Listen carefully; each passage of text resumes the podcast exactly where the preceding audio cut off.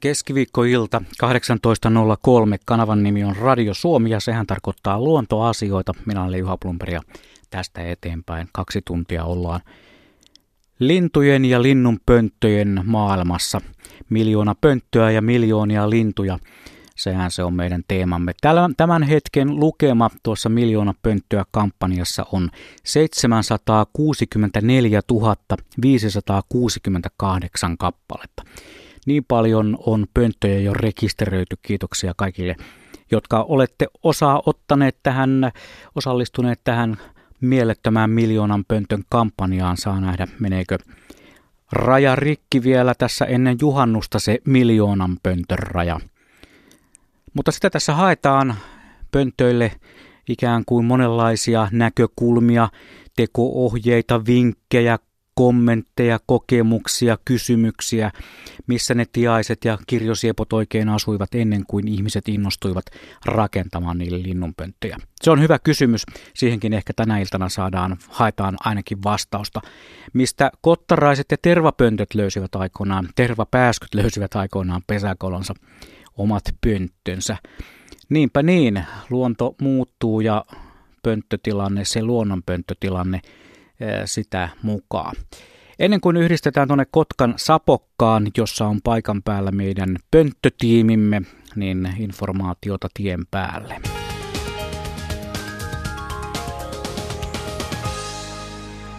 Tämä informaatio menee tielle kuusi Luumäelle. Siellä tarkemmin paikasta Jurvala 1,8 kilometriä suuntaan Junttola. Siellä yksi ajokaista on suljettu liikenteeltä. Siis tiellä kuusi Luumäellä, Saarentiestä noin 800 metriä Kouvolan suuntaan. Siellä on yksi ajokaista suljettu liikenteeltä ja tilanne jatkuu toistaiseksi.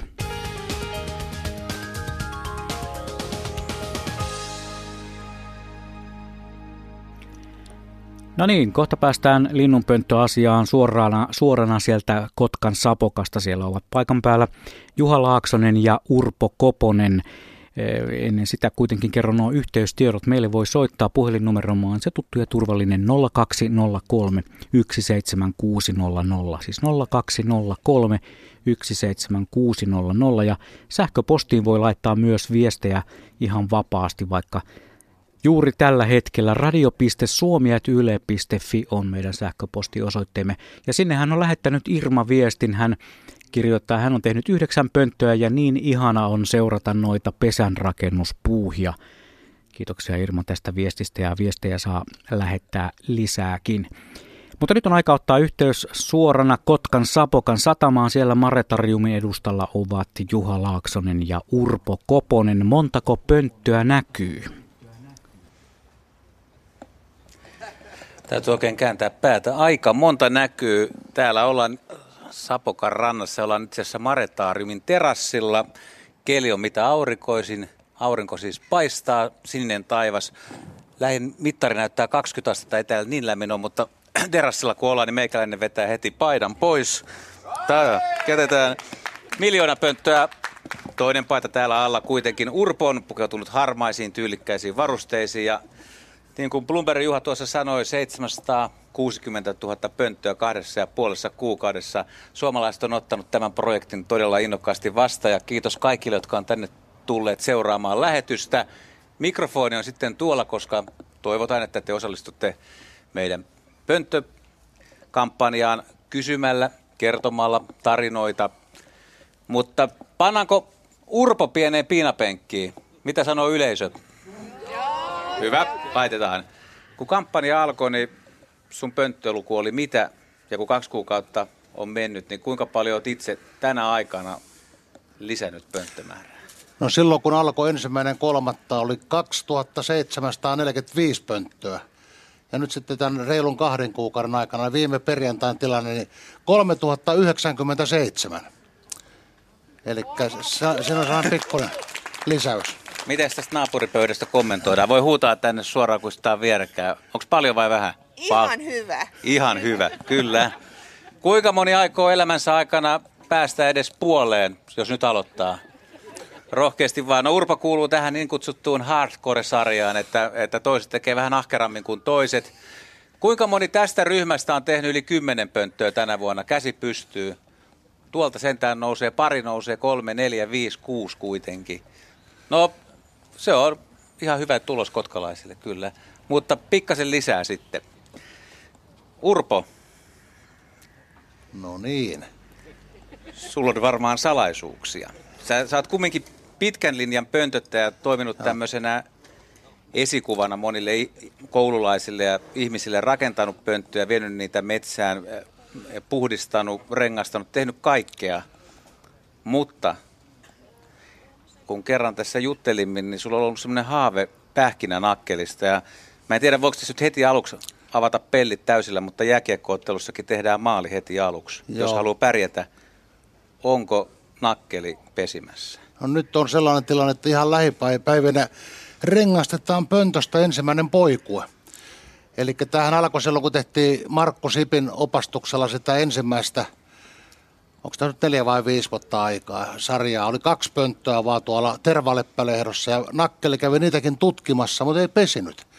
No sitten pikkuhiljaa aina lisätään aina tuplalla, niin laitettiin neljä pönttöä, lisää oli kuusi pönttöä seuraavana ja laitettiin myöskin toiseen metsään, ja hajotettiin kahteen metsään, ei vieläkään. Taas laitettiin lisää, laitettiin kahdeksan lisää, sitten nyt oli jo ihan mukava määrä. Ja nyt sitten viime syksynä laitettiin sen verran, että, että edelleen ää, päästiin kokonaismäärään yli 20. Niin kyllä se vaati sen parikymmentä pönttöä ja viisi vuotta kärsivällisyyttä, niin nyt ne ruokkii molemmat poika, tota, evot poikasiaan ja ajo lähteä ihan tässä lähipäivänä sitten suorittamaan tässä historiallisen rengastuksen. Täällä ei ne kaukaisimmat, jotka istuu sillä perällä näe, että Urpola on miltei tippa linssissä, että sen verran on ollut, ollut kova paikka, kun on saanut noin hienon lajin pesimää. Tunteeko kaikki pähkinänakkelin? Onko monta ihmistä, jotka ei edes kuullut tämmöistä linnusta? Yksi ei ole kuullut. Hyvä. Pitää sen verran kertoa kuitenkin, että siis Suomessa äärimmäisen harvinainen pesimälintu pesii koloissa, mutta vaikea houkutella pönttöä ja se muuraa savella sen pöntönkin. Joo, tehtiin sellainen pystyovaali, eli 40 millin reikä periaatteessa leveydeltään, mutta 48 milliä korkea. Niin se oli muurannut sen yläosan umpeen ja sitten alaosaakin vähän äh, jonkin verran, että mä mittasin sen Mauserilla, niin 39 million pyöreän reijän mittaja.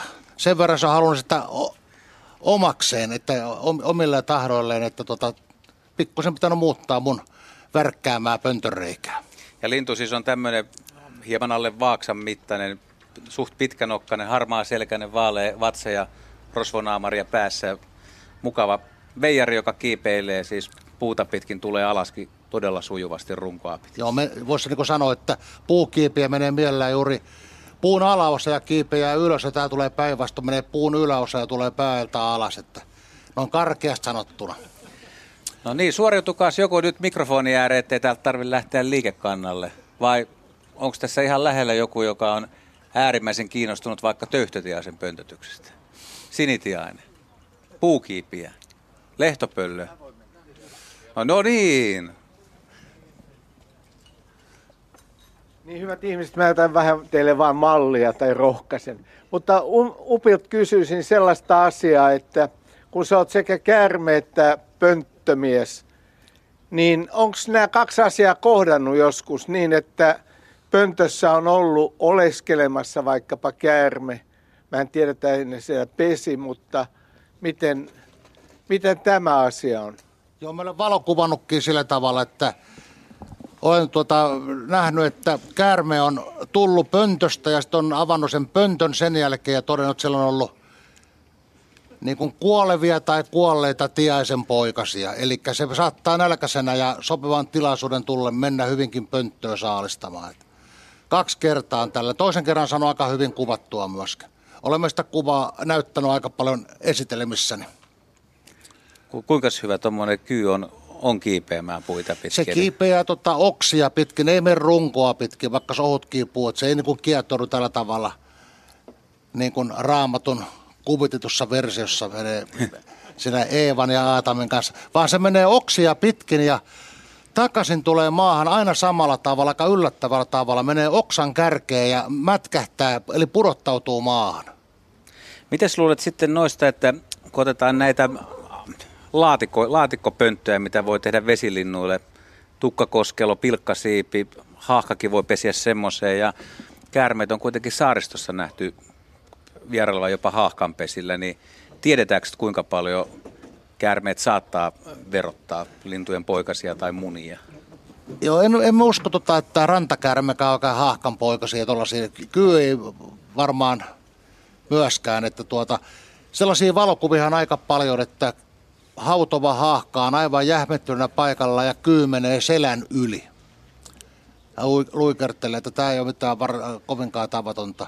Onko Looksaarilla sulla... Niin, jos näkee käärmeen haahkan pesässä, niin se ei välttämättä tarkoita sitä, että se on ei. siellä ruokailupuissa, että se on vaan matkalla johonkin. Se on matkalla johonkin, kun siitä on kysymys etupäässä, että en ole kyllä koskaan kuullut eikä omia havaintoja, että sorsan tai veselinnun poikas olisi vaarassa. Napataan täällä Urpolon taas niin kuin perinteisesti mukana kohtalaisen monta erilaista pönttömallistoa. Oletko muuten laskenut, että kuinka monta mallia sulla ylipäätään Joo, on? ja mulla on sata mallia ja sitten on niissä saanut pesimään 60 lintulajia. Ja sitten 18 nisäkästä ja sitten sen lisäksi 33 selkärangatonta tai yli 100 eliöä. Että onhan se aika kiva kirjo. Kauhea määrä teillä on. Mä, no mä esitellään tämä pönttö sen jälkeen. Otetaan tähän väliin nyt ensimmäinen puhelu. Se on, oikein, se on oikein hyvä idea. Päässä. Kello on 15 äh, minuuttia yli 18 ja langan päässä on Aili Vantaalta. Ole hyvä ja kysy noilta meidän asiantuntijoiltamme. No moi, tulipa kaameita juttuja kärmeistä. Mutta mun asia ei, ei nyt ole ihan niin yksinkertainen. Mä nimittäin nyt myöhemmällä iällä linnuista kiinnostuneena ja nimenomaan kannatan vimmatusti tätä pönttöideaa, niin miettinyt sitä, että mikä siinä itse asiassa on takana.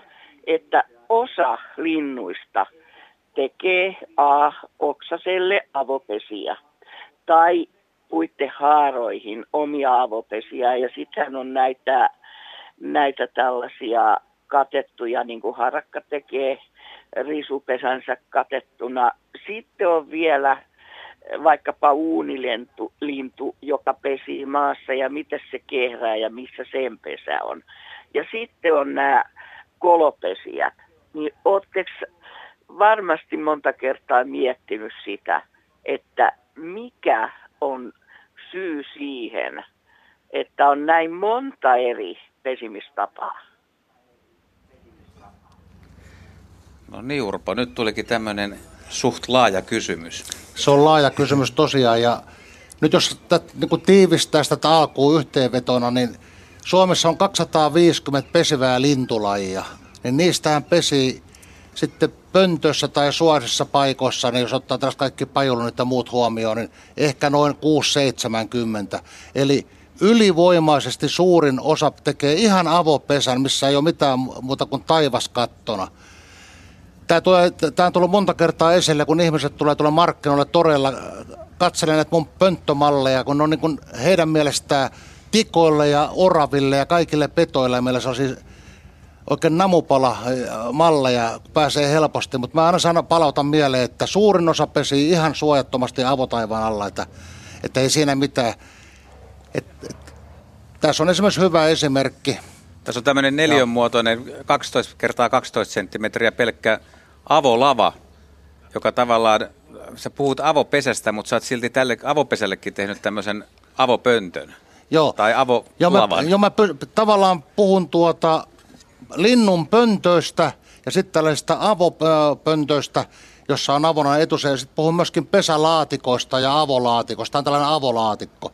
Eli pannaan tuonne räystää se tässä pesii harmaa sieppo tai haarapääsky. Sitten kun tullaan vähän isompiin laatikoihin, niin pesi kaikki rastaat. Mä oon saanut pesemään laulurastaan, punakylkirastaan, räkättirastaan, kulorastaan, mustarastaan näihin laatikoihin. Eli näinkin helpolla voit tehdä kesämökille tai pihapiiriin niin t- jonkun vajan takaseinälle niin linnulle pesäpaikan. Palataan tuohon kysymykseen. Se, siinä on aika hyvä pointti siinä, että minkä takia lintu pesii avoimessa paikassa, kun se ehkä periaatteessa voisi pesiä kolossa. Ja, ja onhan täällä semmoisia tapauksia sullakin, missä täysin perinteinen pesänrakentaja närhi joskus sattuu ottamaan pöntön pesimäpaikaksi. Mitä luulet, että närhi rouva miettii, kun päättää, että rakennetaan pesäpönttöön? Se on tämä linnun pesäpaikan valinta, niin sitten ei oikein ihmisjärjellä pysty käsittämään, että, että tuota no, monta kertaa saattaa olla tosiaan hyvän kuusikon laidassa ja se tekee mielellään tiiviiseen, tiiviiseen kuusikkoon pesän näriin, niin kuitenkin se ottaa tämän ihmisen rakentaman pesäpaikan, että tuota, vaikea vähän näitä aivotuksia alkaa lukemaan, mutta Sinisorsakin aika usein pesi pöllönpönttöihin ja koskelonpönttöihin, aivan kan- kannellisiin tai katollisiin umpipönttöihin. Ja varmaan toistakymmentä kertaa on ollut sinisorsan pesä tämmöisessä paikassa, niin jokuhan siinä on sellainen turvapaikan hakemisjuttu. Pesiään sinisorsan harakan pesää kipullat vaan ja variksen pesään, että en osaa sen kummempaa selittää muuta kuin se, että linnut on kekselitä pesäpaikan suhteen, että mitään sen kummempaa syytä siihen ala kaivelemaan. Entäs mihin luokittelet esimerkiksi perinteisen punarinna, joka on yksi Suomen yleisimmistä pesimälaista, pari kolme miljoonaa paria. Ja kyllähän niillekin oot pöntön kehittänyt, mutta se luontainenkin pesä on, on vähän niin kuin kolomainen tai ainakin pallomainen sinänsä. Että... Se on usein vanhassa metsässä ja sammalmetsässä ja puun juurella. Sammalten sisään menee sellainen nyrkin kokoinen onkalo – tässä on ihan samanlainen systeemi. Tänne saa tällaisen pöntö, jos tekee tai hankkii jostakin, pitää laittaa seinäsammalta aivan täyteen ja sen jälkeen nyrkillä painaa sinne kunnon tällainen kuoppa ja sen jälkeen pannaan kans kiinni ja pitää peukkoa. Ei mikään hirveä hyvä prosentti, mutta sanotaan pariskymmenessä pöntössä yksi pesä suunnilleen sellaista tahtia, että jos haluaa yhteen pönttöön heti punarina, niin en suosittele, että kannattaa tehdä vähän isompi projekti.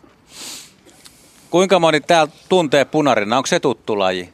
Nyt kättä pystö. Nyt nousee aika, aika hienosti käsiä. Joku kertoo, että sille helpoin taktiikka yrittää tehdä, että on kävelee metsäpolulle ja potkii sinne sammaleeseen vaan koloja, että saattaa se... vähän jeesata silläkin lailla. Kyllä, kyllä, joo. Ja, ja sitten se tekee niin kuin peukalon, katsottiin peukalosen pesää tästä äh, ennen lähetystä, niin se tekee myöskin tuonne rakennuksiin, jos on joku tällainen pikkuinen ahas kolo, niin tekee mielellä. Onko kukaan siirtymässä kohti mikrofonia? Te, te, te, te, kaikki, kaikki on yhtä innokkaita edelleen. Mä annan tässä, hei pienen, vai onko meillä vielä soittaja linjalla? Ei ole. Seuraava soitto. No otetaan vielä yksi soitto, sitten tehdään pieni yllätys. Tai itse asiassa mä annan, kuulkaa, tälle pöydälle, mikä on tässä mun vieressä. Te olette nyt niin, niin lähietäisyydellä herkullisen juomien kanssa siinä, että mä annan tämmöisen laatikon ja te voitte keskenään pohtia, että mikä tämä on. Ja Urpo kyllä sitten varmaan kertoo, mutta tutkikaa vähän ja annatte pennen raportti. Otetaan puhelu. Ennen kuin mennään puheluun, niin otetaan yksi sähköpostiviesti, jonka on laittanut Teuvo. Hän kirjoittelee, että aurinkoista iltaa Raaseporista.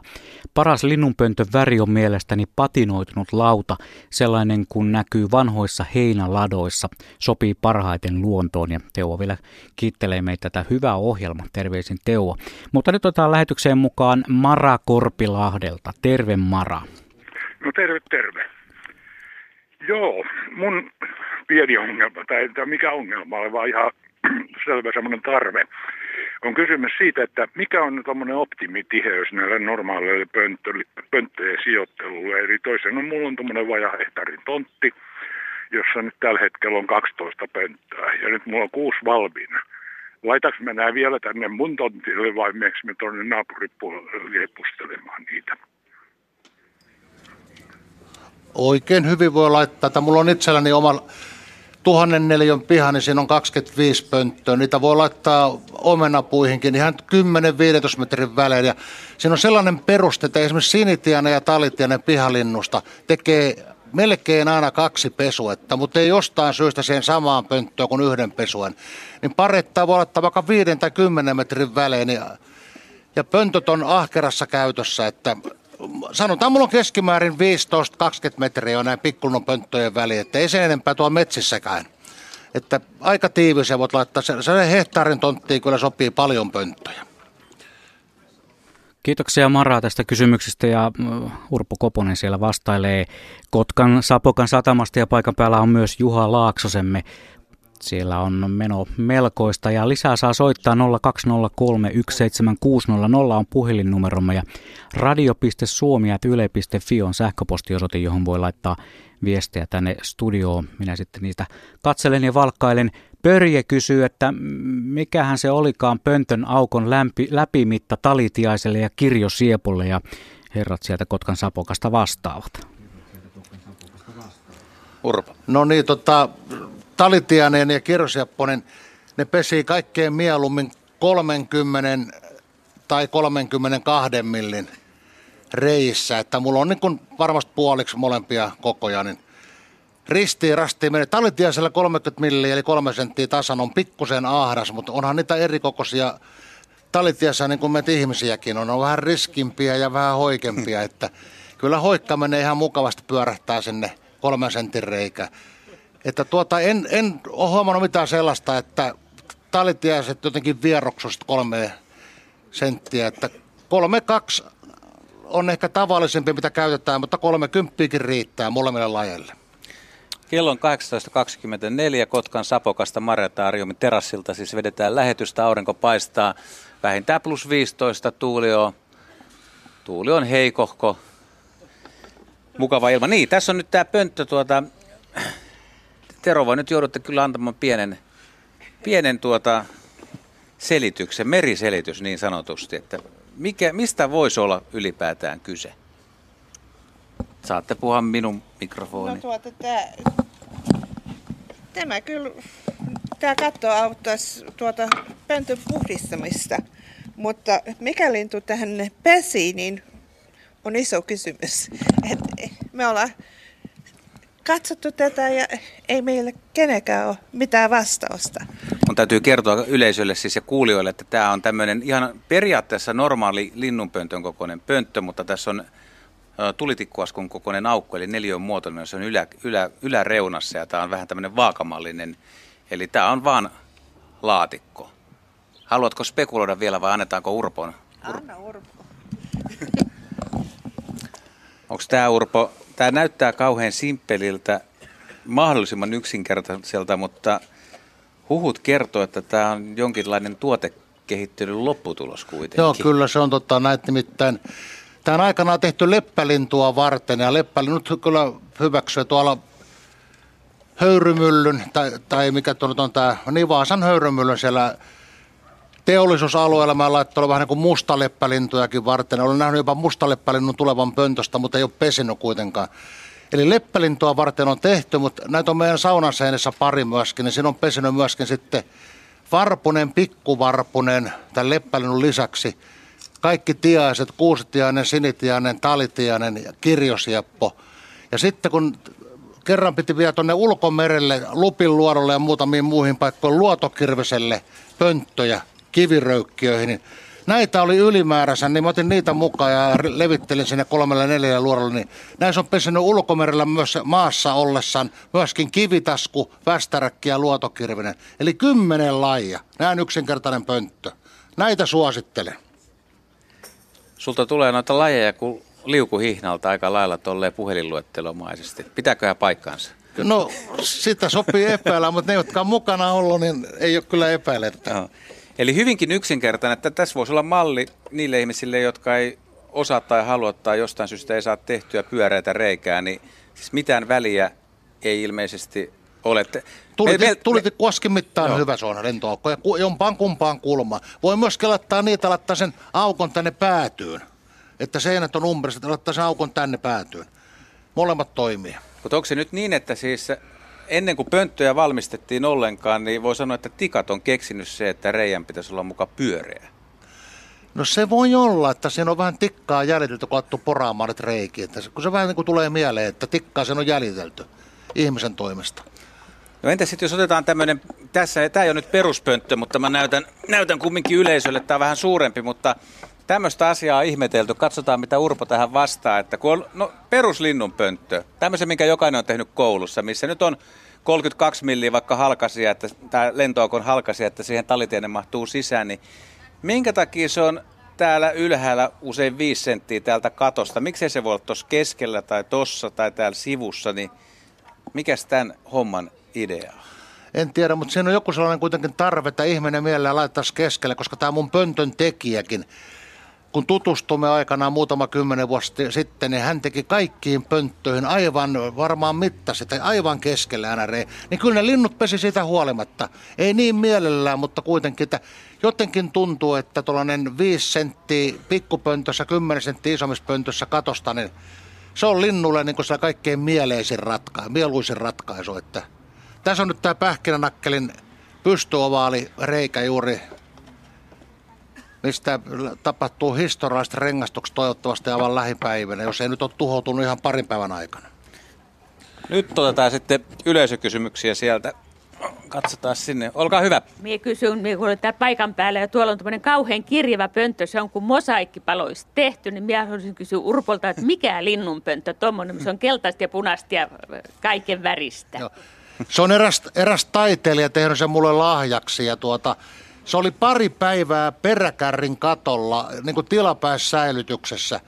Niin ihme tapahtui. Jo talitintti kanto sammalta sisään. Eli ei talitieseen aika ainakaan vaikuta lainkaan se, että se pönttö on korea. Tämä on lähinnä sen takia mukana, että mulle soitettiin esimerkiksi Lahdesta, että siellä joku päiväkotiryhmä haluaisi spreijata kirkkailla neon väreillä – pönttöjä, että mitä sanoo luontoasiantuntija. Niin me sanoo, että jos lapsilla on hauskaa, niin siitä vai ei luotoisena millään tavalla kärsiä. Siellä on hauskan näköinen metsä, kun siellä on oranssin värisiä ja turkoosin värisiä, kaikkia kirkkaan vihreitä, sprejattuja pönttöjä. Ja linnut pesi siitä huolimatta. Lintu ei sitä tarvitse, mutta se ei myöskään haittaa linnun pesintää. Ehkä sitten joku sopimaton ihminen voi mennä häiritsemään, kun huomaa houkuttimena komean pöntön ja haluaa siirtää sen oman mökkisä pihalle. Onko se Urpo näin, että jos ajatellaan tämmöistä ihan perustintinpönttöä, niin siis korkeudella ei ole käytännössä mitään väliä. Et se on helppo laittaa puolentoista metriin. Ainoat on ne tapaukset, että jos se joutuu ilkivallan kohteeksi, niin silloin ei kannata ei. laittaa. Mä laittaisin sillä tavalla jokaisen pituuden mukaan, että kun ottaa kannen pois, irrotettava kansi tai katto, että pystyy niin varvistamatta katsomaan sisään, niin se on hyvä korkeus. Mulla on näistä pikkulun tästä 3100 pöntöstä, niin pikkulun pönttöjä suurin piirtein 1600. Niin, kyllä niistä nyt sanotaan vähentää 1300 on puolentoista metrin korkeudella. Sitten olen sellaisissa pihoissa, missä paljon on liikettä ja muuta, niin on laatu tarkoituksella on ne kolmeen metrin, että siellä voi rauhassa elää perhe-elämää mökillä tai omakotitalon pihalla ja linnut saa olla rauhassa. Meillä on tullut valtavasti näitä sähköpostikysymyksiä, mitkä on siis etukäteen tulleet ja siellä, siellä on yksi yleisimmistä edelleen on tämä, että, että kun pönttö laitetaan sinne puuhun, niin kuka sen puhdistaa? Että jos ei huvita puhdistaa, niin saako se pönttöä laittaa puuhun? Mikä se on ammattimiehen? Mä tiedän, että sä usein puhdistat sen, mutta kuka, ei niitä luonnossakaan kukaan niitä koloja puhdistele. Ei puhdista, mutta sanotaan luonnos käy sillä tavalla kuitenkin, että tikan kolo, mikä on loistava pesäpaikka vuoden kaksi, niin se joko täyttyy sitä pesäsammallista tai sitten sinne jää jotain kuolleita poikasia ja se on linnun raatoja, niin ne oikein sinne raatojen päälle ja sammalen täyttämään pönttöön eivät mielellään linnut enää pesi, että Oikeastaan niiden raatojen takia mä katson aina suojakäsin ja kädessä syksyllä, että onko siellä mitään puhdistettavaa. Ja sitten samalla otan myöskin sammaleet pois, niin sitten se on taas pariksi vuodeksi. Eli periaatteessa ei tarvitsisi käydä joka toinen vuosi vaan puista, mutta, mutta, mutta raatojen takia kun suosittelisi vaan energiaa riittää, niin joka vuosi. Sitten otetaan Pasilaan yhteys. Täällähän minä Pasilassa paikan päällä tietenkin, kuten aina. Tästähän minulle maksetaan.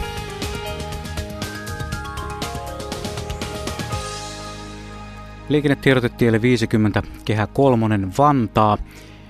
Hämeenlinnan väylä, vanha Hämeenlinnan väylä Hämeenlinnan tievälisellä tieosuudella. Siellä on liikenneonnettomuus, jonka vuoksi liikenne saattaa ruuhkautua. Siis kehä kolmosella Vantaalla paikasta Hämeenlinnan väylä 100 metriä vanhan Hämeenlinnan tien suuntaan. Tämä on ensitiedote liikenneonnettomuudesta, jonka vuoksi liikenne saattaa ruuhkautua. Ja kerrotaan sitten vielä tuonne Pohjois-Savoon, että siellä liikkuu lähituntien aikana li- erikoiskuljetus, jonka vuoksi liikenne pysäytetään ajoittain. Se on välillä Saarijärvi-Siilinjärvi ja lähituntien aikana se on reitillä tie 75 Siilinjärvi. Tämän Erikoiskuljetuksen korkeus on 7,5 metriä, leveyttä sillä on 7,5 metriä ja pituutta 40 metriä. Kuljetus on perillä Siilinjärvellä kello 20 mennessä.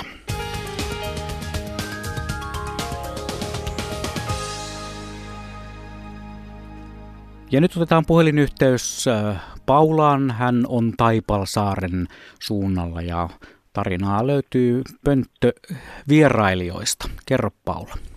No niin, hei Paula täällä. Kuule sellainen juttu, että tota, mulla oli alun perin tässä pihapiirissä vain yksi pönttö. Ja tuota, sain sen muuten BirdLifeilta ihan kilpailuvastauksena. Ja tuota, siihen ensin teki talitiainen keväällä pesän, mutta sitten kun noi tuli noi äm, kirjosiepot, niin, niin ne hääti aina sen talitiaisen sieltä pois. Ja tuota, nyt muutaman kerran mulla on ollut, tai nyt viime vuonna laitoin ekan kerran kaksi pönttöä. Ja talitiainen teki toiseen pönttöön. Sitten tuli kirjosieppo, mutta taas se kirjosieppo meni niin kuin hätistelemään sitten talitiaista, että mä sain oikein työtä tehdä. Sitten se teki tuohon toiseen pönttöön sen pesän ja sitten ajattelin, että tänä vuonnahan minä onkin oikein fiksu. Ja jätin ensin vain yhden pöntön puuhu, ajattelin, että oli tieteen pesi siinä. Ja sitten, että laita myöhemmin tuon toisen pöntön, että sitten kun kirjasieppo tulee, niin se saa oman kodin. Niin katin kontit. Talitiainen ei tehnyt pesää, kävi kyllä katsomassa sitä. Ja nyt kirjosieppo tuli viime viikolla, se katteli, mutta se ei ole nyt tehnyt kumpaakaan pönttää. Joo, tämä on aika tavallista tässä nimenomaan. Jo, Anna mennä Urpo.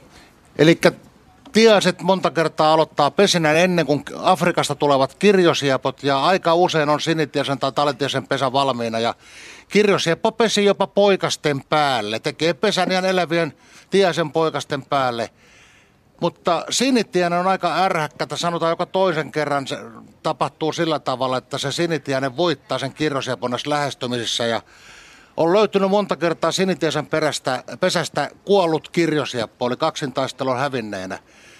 Että tuota, nä, näinkin voi käydä. Mutta mä olen käyttänyt sellaista kikkaa aika paljon itse, että kun vappuna vähän ottaa kuohuviiniä ja juhliin, niin säästää sen korkia työntää sinne – Tiaisen pönttöön ja sitten ottaa äitien päivänä pois siihen lentoaukkoon, niin se saa ihan rauhassa sitten Tiainen pesiä omassa pöntössä. Ja sitten kun tämä tulee väsyneenä Afrikasta, tämä kirjosieppo, niin se kuitenkin katsoo kaikki pöntöt uteliaisuutta ja huomaa, että ahaa, yksi pönttö on tyhjä, niin ei se väsyneenä vielä ala taistelemaan heti. Että se saattaa olla, että se laukaisi sen pesimisen ja alkaa pesimään. Että ei kannata pönttöä pois laittaa puusta, vaan laittaa tulpan siihen vaan. Voisi joku, joku räsykin olla, mutta Tuollainen kuohuviini korkki toimii ainakin meidän pöntössä oikein loistavasti.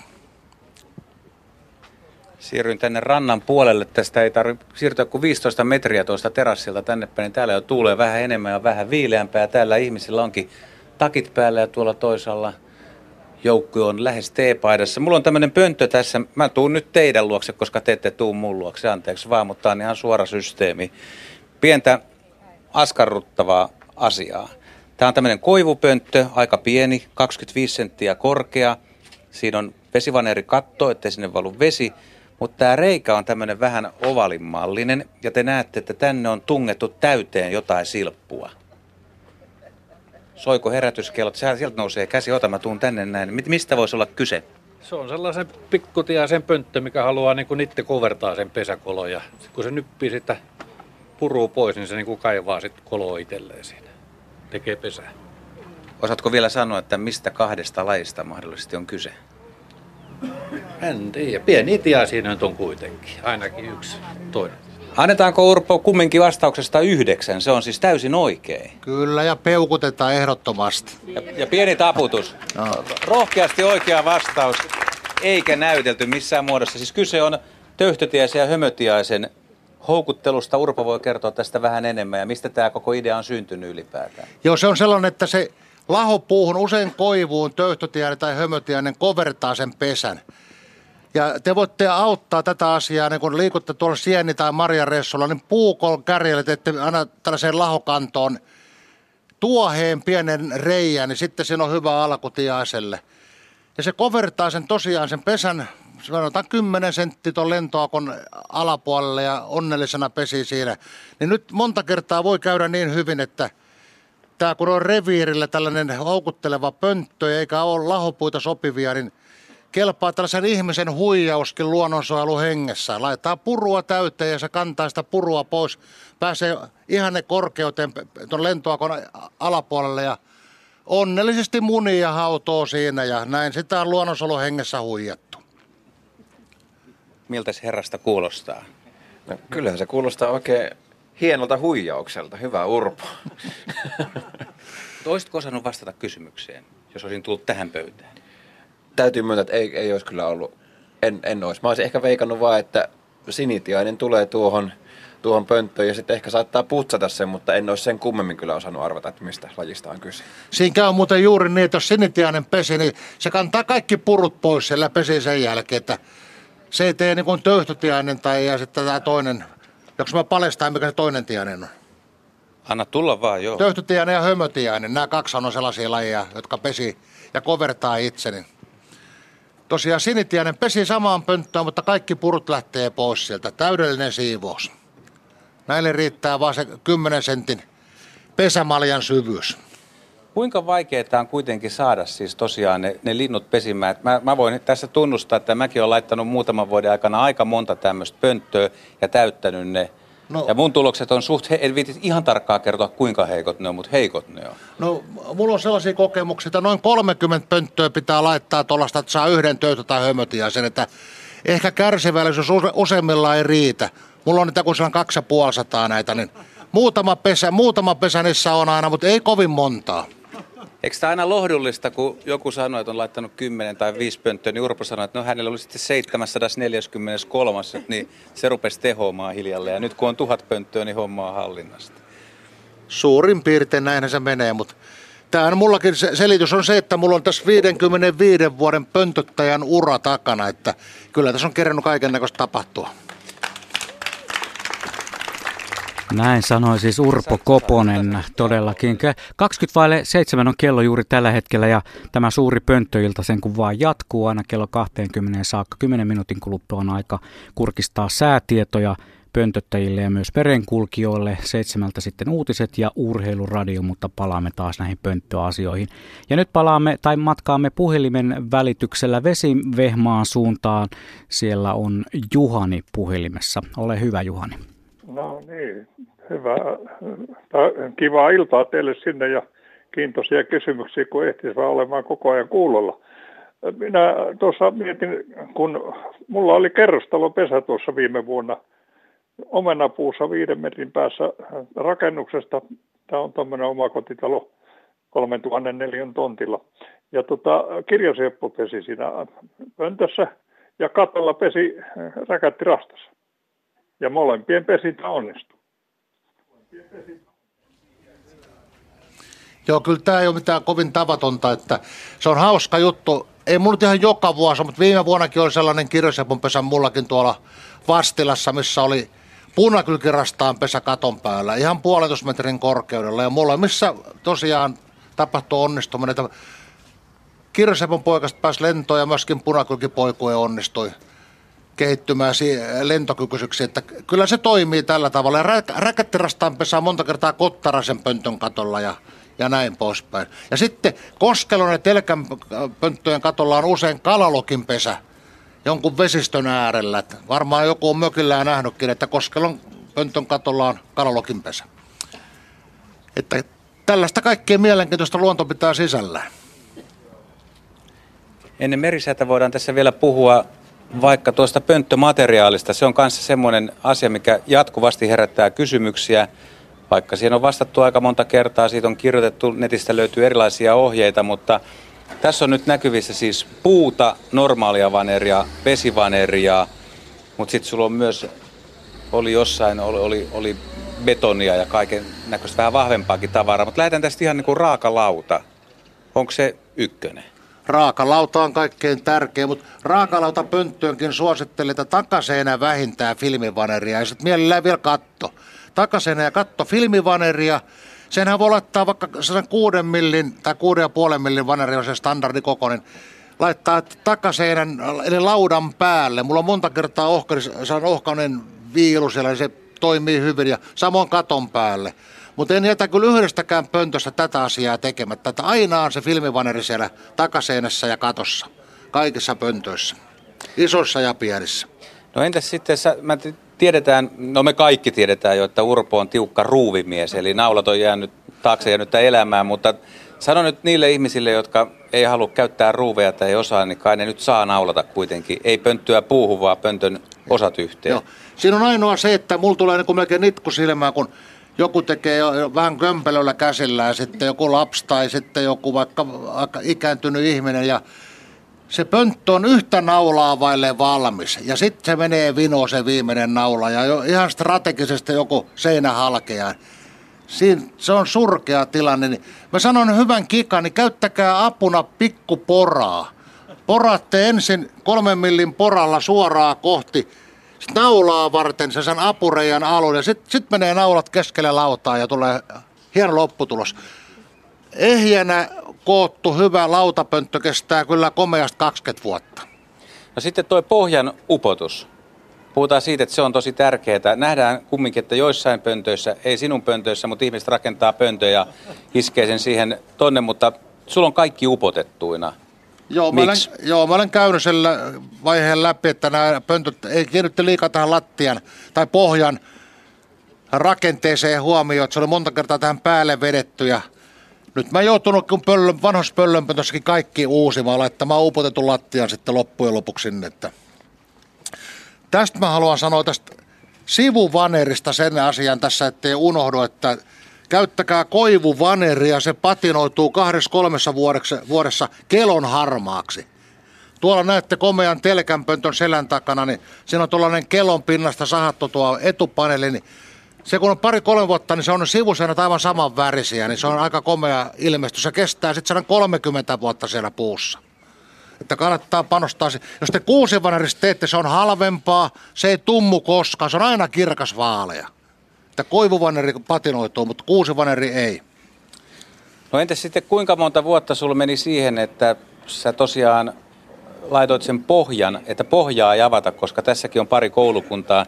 Toiset haluaa puhdistaa pohjasta, eli pohja on avattava, mutta sun pöntöys on aina, homma toimii katon kautta. Joo, no mulla kaksi, yhden sinitiaspoikojen ja yhden tuota talitiaspoikojen kuolleena sitten sen tapasin siinä. Se oli joku, joku tikka tai orava vääntänyt sen etuseinän auki tästä ja poikasta oli maassa, niin sitten mä tota, lopetin. Ja kerran näin myöskin kaverilla, että, oli se irrotettava, irrotettava pohja oli myöskin samalla tavalla pettänyt, niin mä en kyllä näitä tee. Tämä on, tämä on näin yksinkertainen homma, niin rautalanka tuosta vaan pikkusen toiselta puolelta irti.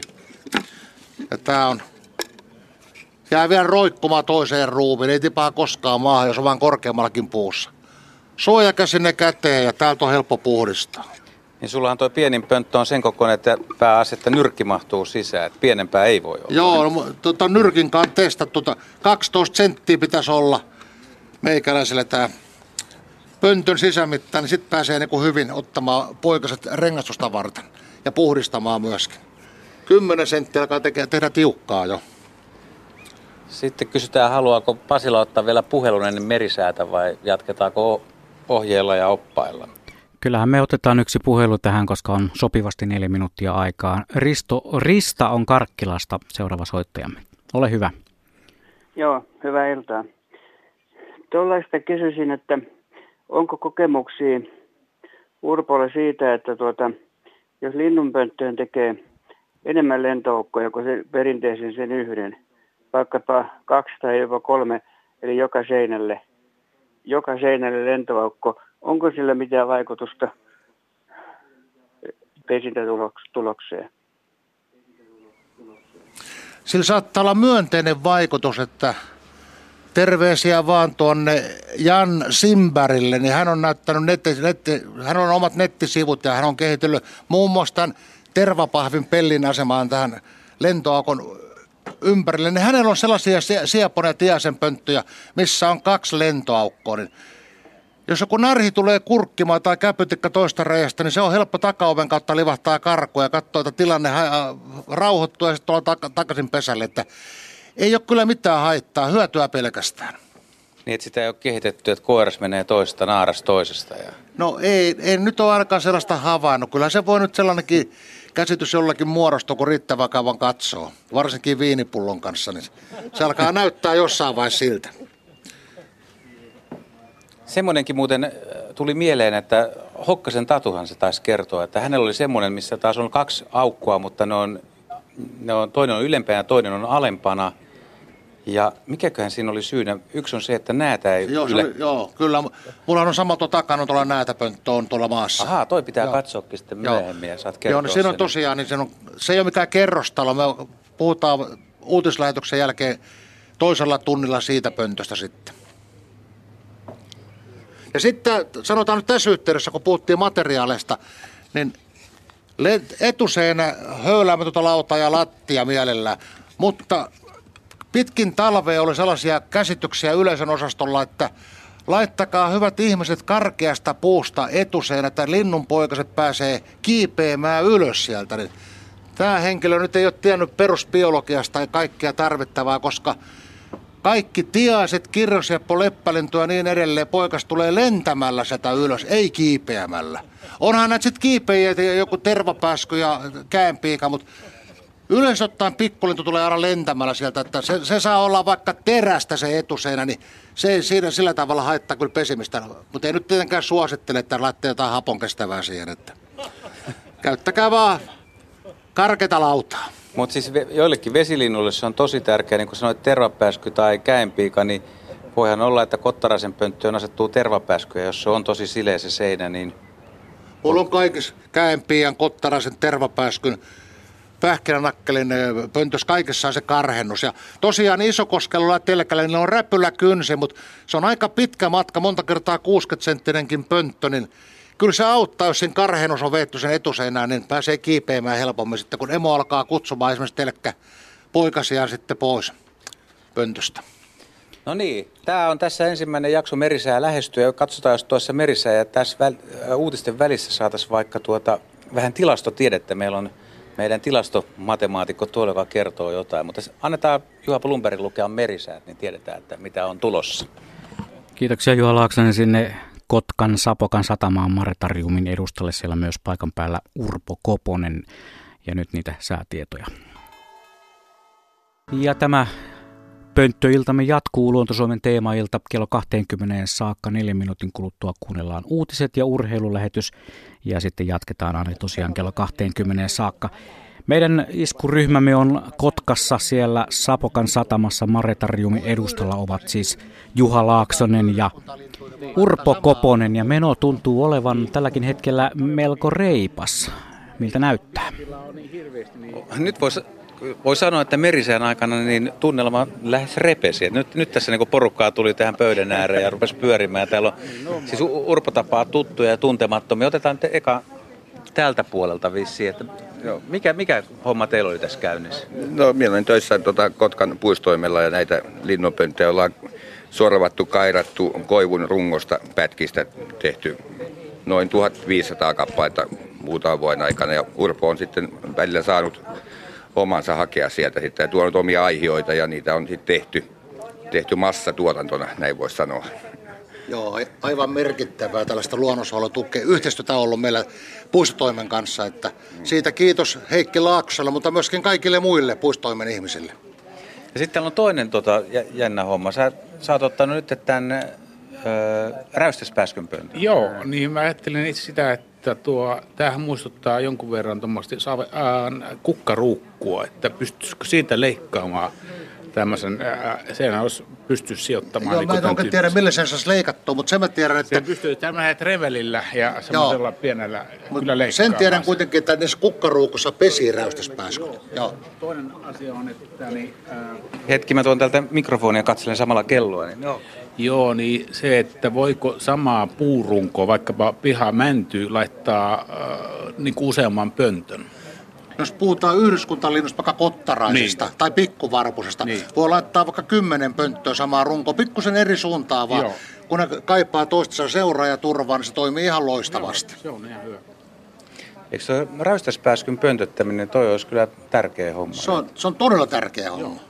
Koska laji on esimerkiksi tänä vuonna, niin kuinka, kuinka moni muuten täällä niin on nähnyt räystäspääskyn? Että ne, niitä on tosi vähän tänä vuonna ollut, mun mielestä. En tiedä, onko Kymenlaaksossa, mutta... Ei ole kovin paljon ollut. Ei joo. ole, no, Ja viime vuonna kylmä kesä oli erittäin vähän. Varissaaressa oli jonkun verran. Joo. Varissaaressa oli muutamia viime kesänä. Tänä kesänä on käynyt, että onko ollut. Kuinka paljon sulla on Urpo itse noita räystäspääskyn Ei nyt paljon, että olisiko nyt 30. Ja sitten on tehty nyt vanhoja lautasysteemiä ja laittu sellainen välipalikka, niin vanhoja latoja ja ulkorakennuksia on sillä tavalla, mutta ei ole mitään hirveätä pesämääriä. Sulla on ensi vuonna sitten vähän niin kuin projekti, jossa haluat vaihtaa, vai onko räystäspääsky jollain lailla kuitenkin hankala? Ei, noita, on, toto, noita pönttöjä on nyt virittämättä aikamoinen, ainakin kolme neljä kassillista, että tuota, kyllä siitä varmasti vielä saadaan kohtuulliset lukevat näistäkin pöntöistä. Tässä on minuutti enää aikaa ennen uutisia, niin onko sinulla joku toivelaji vielä, tai onko joku laji, mitä sä et olisi välttämättä ajatellutkaan, että mitä voisi yrittää tehdä projektiksi, että mikä olisi kiva pöntöttää? Kyllähän niitä tietysti kaikenlaisia on. Niin tämä on ollut kuitenkin yllättävän helppoa, kun tehtiin, että siinä tota, tässä meidän yhteisessä pönttökirjassa, kun oli se nuolihaukan pesälaatikko, kun mä nyt olen laittanut nyt sarvipöllöille ja nuolihaukolle, niin nehän kilpaa yllättävän hyvin. Laitetaan puulatvaa ja multaa sinne, että saa koko, koko avolaatikko täyteen, niin niitä kannattaisi myös jokaisella kokeilemaan. Miljoona pönttöä. Luonto-Suomen lähetys tulee siis Kotkan Sapokan rannasta. Aurinko paistaa, taivas on sininen, on lämmintä ja täällä on mukava, mukava henki ja porukkaa on suhteellisen paljon ja lisää vaan kysymyksiä ja Plumperi ottaa siellä Pasilassa meille lisää niitä, niin eikö me saada toinenkin tunti kulumaan. Yle, Radio Suomi. Kello on 19.05 Radio Suomessa tänä keskiviikkoiltana puhutaan luontoasioita ja tänä iltana puhutaan linnuista ja linnun pöntöistä. Meidän pönttötiimimme on Kotkassa siellä Sapokan satamassa Maretariumin edustalla. Siellä ovat Juha Laaksonen ja Urpo Koponen ihan livenä paikan päällä. Jos olet samoilla huudeilla tällä hetkellä liikkumassa, niin käypä ihmeessä katsomassa, minkä näköisiä vesseleitä nämä meidän pönttömestarimme ovat. Ja pidemmittä puheita on aika yhdistää sinne Kotkan suuntaan. Ensimmäinen kysymys tulee tässä kohtaa iltaa, tulee tuolta sähköpostista. Ennen sitä kerron kuitenkin, meillä on meidän yhteystiedot 0203 17600 ja sähköposti on radio.suomi.yle.fi. Ja sellainen kysymys tuli, että voiko tai saako yleensä ottaen luonnonsuojelualueelle laittaa pönttöjä? Vastatkaapas Kaima ja Urpo tähän asiaan ensiksi. No niin, Urpo aloittaa. No tuota, tuttu asia ja muuta, niin ilman erityislupaa ei varmaankaan ole syytä alkaa pöntöttämään ollenkaan, mutta vähän tapauksesta riippuen. Olemme esimerkiksi Itäisen Suomalahden kansallispuistoon luodoille saanut lait ripustaa pönttöjä, mutta se on sellainen asia, missä pitää olla kyllä sitten taas tämän viranomaisen kanssa tai vastuun, vastuutahon kanssa niin yhteistyössä, että sooloilua en suosittele. No niin, nyt saatiin tänne muuten vielä kolmaskin herrasmies, joka on osallistunut pönttökampanjaan ja pönttökampanjan mainostamisen kovalla taholla. Markku Sipi, tervetuloa. Sinä olet siis ryhmän ö, tilastotieteilijä tässä suhteessa. Ja jos palautetaan vielä mieliin tätä koko kampanjaa, joka alkoi jo ennen maaliskuutakin, että tehtiin nettisivuja ja tehtiin näitä tietoja ja tehtiin kaiken näköisiä ohjelmia, joilla halutaan kerätä tätä aineistoa. Ja meillä on siis paikka, mihin näitä pönttöjä rekisteröidään ja homma lähti tiukasti käyntiin, mutta nyt, to, nyt olisi lyhyen briefin aika, että kaikki tietää, että meillä on mennyt hyvin, mm. mutta meneekö meillä edelleen hyvin? No meillähän menee edelleen ihan erinomaisesti, että nyt niin kuin sitä varsinaisesti ei voi kyseenalaista, etteikö meillä menisi hyvin. Että oikeastaan se, mikä tässä nyt on tapahtunut käänne, on se, että tahti, pönttöjen rekisteröimistahti on, on hidastunut merkittävästi. Eli lähetyksen alussa oli pönttöjä rekisteröity semmoinen 764 000 ja joitakin satoja. Ja tällä hetkellä niitä on 764 976, eli tämän lähetyksen aikana on muutama sata pönttöä rekisteröity. Ja se kertoo jotain tästä tahdista se, että silloin, jos vielä palataan pikkusen ajassa taaksepäin, kun teimme tämän ylipitkän, anteeksi, erikoispitkän Luontosuomen pönttölähetyksen, niin silloin pelkästään UPIin vastauksen aikana, joka kesti ehkä noin 57 sekuntia, rekisteröitiin pelkästään tuhat pönttöä. Eli tämä on aika... niin, porukka tavuttaa täällä. Eli si- silloin oli tosi kova meininki ja semmoinen oikeastaan pönttökiima Suomessa. Ja nyt alkaa, nyt alkaa kevät, kevät olla lopuillaan, kesä alkaa tehdä tuloaan ja, ja tuota, niin pönttöjen rekisteröimistahti hidastuu. Urpo Koponen, mitä sä ajattelet tästä asiasta? No se on ihan luonnollinen juttu. Ihmiset yleensä samasta, että kun muuttolinnut tulee Suomeen, niin tehdään linnulle pönttöjä. Se oli se kansakoulun vanha pyhä opetus ja Tietenkin ihmiset ymmärtää, että talvehtivat tiaiset ja muuta, niin pesii siinä ilman, ilman muuta muuttoreissuakin. Se on merkillinen asia, että ihmiset ei tiedä sitä asiaa, että linnut pesii myöskin läpi kesän. Tekee kaksi pesuetta ja muuta. Että esimerkiksi linnun pöntön voi tehdä milloin tahansa, ripustaa milloin tahansa. Nytkin jos haluatte tiaselle pöntön, ei ole mitään myöhäistä ollenkaan. Helmi, heinäkuussa tulee toinen pesue ja kerkeää tehdä, tässä on pari kuukautta aikaa tehdä vaikka kuinka paljon tiaisen pönttöjä.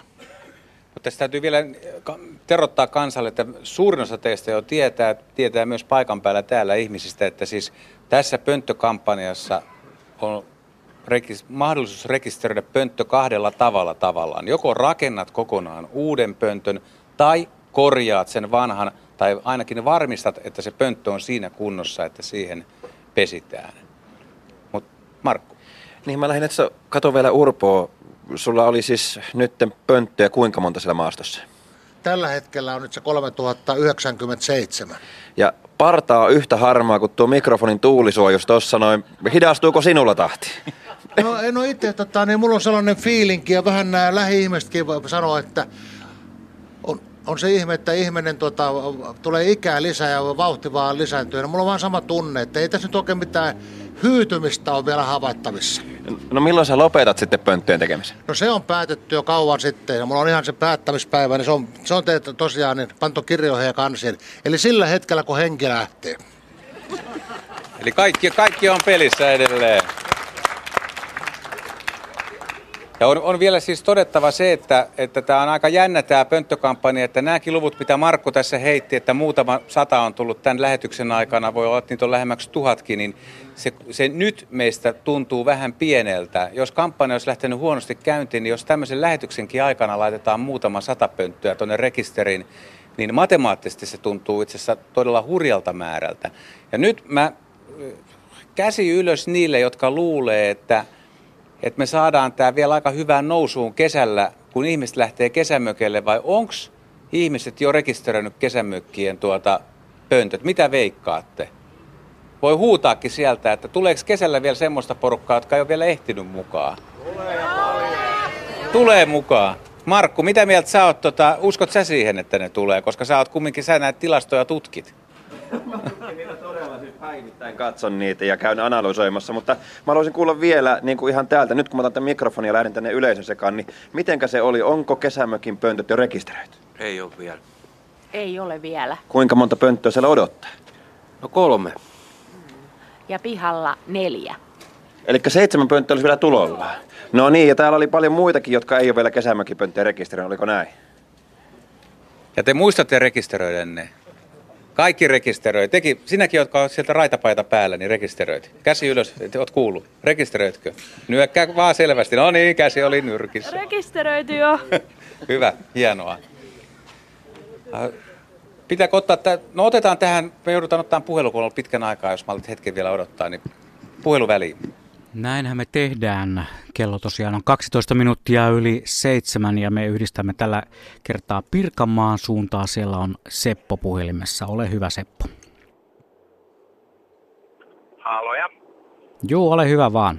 Joo, Seppo täältä Pirkanmaalta. Että, kun tuossa äsken puhuttiin tästä räystäspääskyn pöntöttämisestä tai voisiko oikeastaan saada paremmin pesän rakentamisesta, niin meillä on useamman vuoden kokemus tästä pesien teosta räystäspääskyille ja ollaan tehty se tuommoisesta noin viiden millin paksuisesta askarteluhuovasta. Ja se on ihan niitojalla vedetty tuonne katoreunaan ja tota, räystäslaudan ympärille kiinni ja muotoiltu siitä semmoinen ihan pääskyisen pesän näköinen pesä, josta on helppo tota sitä suuaukkoa tehdä saksilla siihen ja tänäkin kesänä nyt niin ensimmäiset räystäspääskyt on pesillä ja ne äh, hyötyy siitä hirveästi siinä mielessä, että kun aika usein niillä, niillä talven aikana pesät ää, hajoaa, niin ne poikaset, poikaset tota, tulee suo, huomattavasti tota, nopeammin lentokykyiseksi, ää, koska se pesä on niille oikeastaan valmis ja ne mielellään pesii niihin. Ne tekee siihen kyllä koristeita itse, eli ne tekee siihen huovan reunaan niin nättiä semmoista ryyniä niin kuin sitä, sitä omaa pesäänsä, että täytyy siinä oman käden jälki olla. Mutta tämmöistä ollaan tehty useamman vuoden ajan ja toimii tosi hyvin. että meillä on semmoinen toista kymmentä pesää tälläkin hetkellä kesämökillä, että me on pari rakennusta ja sitten on myöskin tota, tuommoinen ihan venevaja, joka on niin kuin silleen, osittain veden päällä, niin siellä ne haluaa kanssa olla tota, siellä veden päällä. Se on ihan mukava katella maisemia. Missä päin Suomea tämä nyt olikaan tämä paikka? Pirkanmaalla ollaan Näsijärven yläpuolella, yläpuolisia vesiä. Hämeessä jo, Pohjois-Hämeessä. Selvä, hyvä. Joo, kiitoksia. Onko Urpo jatkokommentteja? Ei tässä sen kummempaa. Tämä on mielenkiintoinen juttu ja itsekin yritän etsiä uutta tapaa tehdä. Mulla on nyt sorvattu, kovatyöinen homma tuolla sorvattu, mikä sitten tällaisella vesiliukosella saunasuojan värillä on värjätty. Tuo on kivi muuten tuo savennäköinen äh, sävy nimeltä. Jos menette rautakaupasta kysymään tästä saunasuojaa, niin otatte kivisävy, niin se on ihan saven väristä täysin. Mutta joku helpompi keino olisi kyllä hyvä, niin toi pitää pistää korvan taakse oikein harkintaan tämä askarteluhuopa. Kiitoksia vihjeestä. Nyt otetaan täältä yleisön joukosta. Herrasmies, tervetuloa tähän näin. Kerrot nimesi ja asiasi, miten kannustetaan ihmisiä. Mun nimi on Martti ja mä asun Siikakoskella. Pidän taloa siellä vaimon kanssa. Ja kun Kotkaan tulee nyt tämä kaupunkipuisto, se vihitään kesäkuun kuudes päivä, niin edellisenä sunnuntaina me haluttaisiin pitää tähän asiaan liittyen toimintapäivä siellä meidän tiloissa.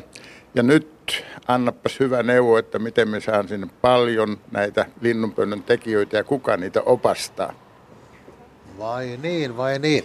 Oma, oma kalenteri ainakin on aika täys. Periaatteessa mä aina talkoita vetänyt aika paljon ja sinne sun tänne, että tuota, ilomieriä pöntöttänyt myöskin mökkien pihoja ja talojen pihoja jonkun verran tämän kampanjan aikana.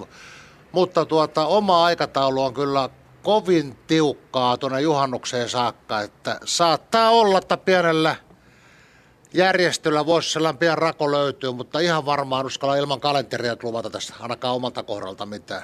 Kerro nyt parinkymmenen kaverin nimet tähän näin, että kuuntelee lähetystä, että joutuu lähtemään. Että ainakin Joo, viisi no, tyyppiä. Kyllä ne ymmärtää tämän, mutta tästä puheesta jo, että kohta tulee puhelinsoitto.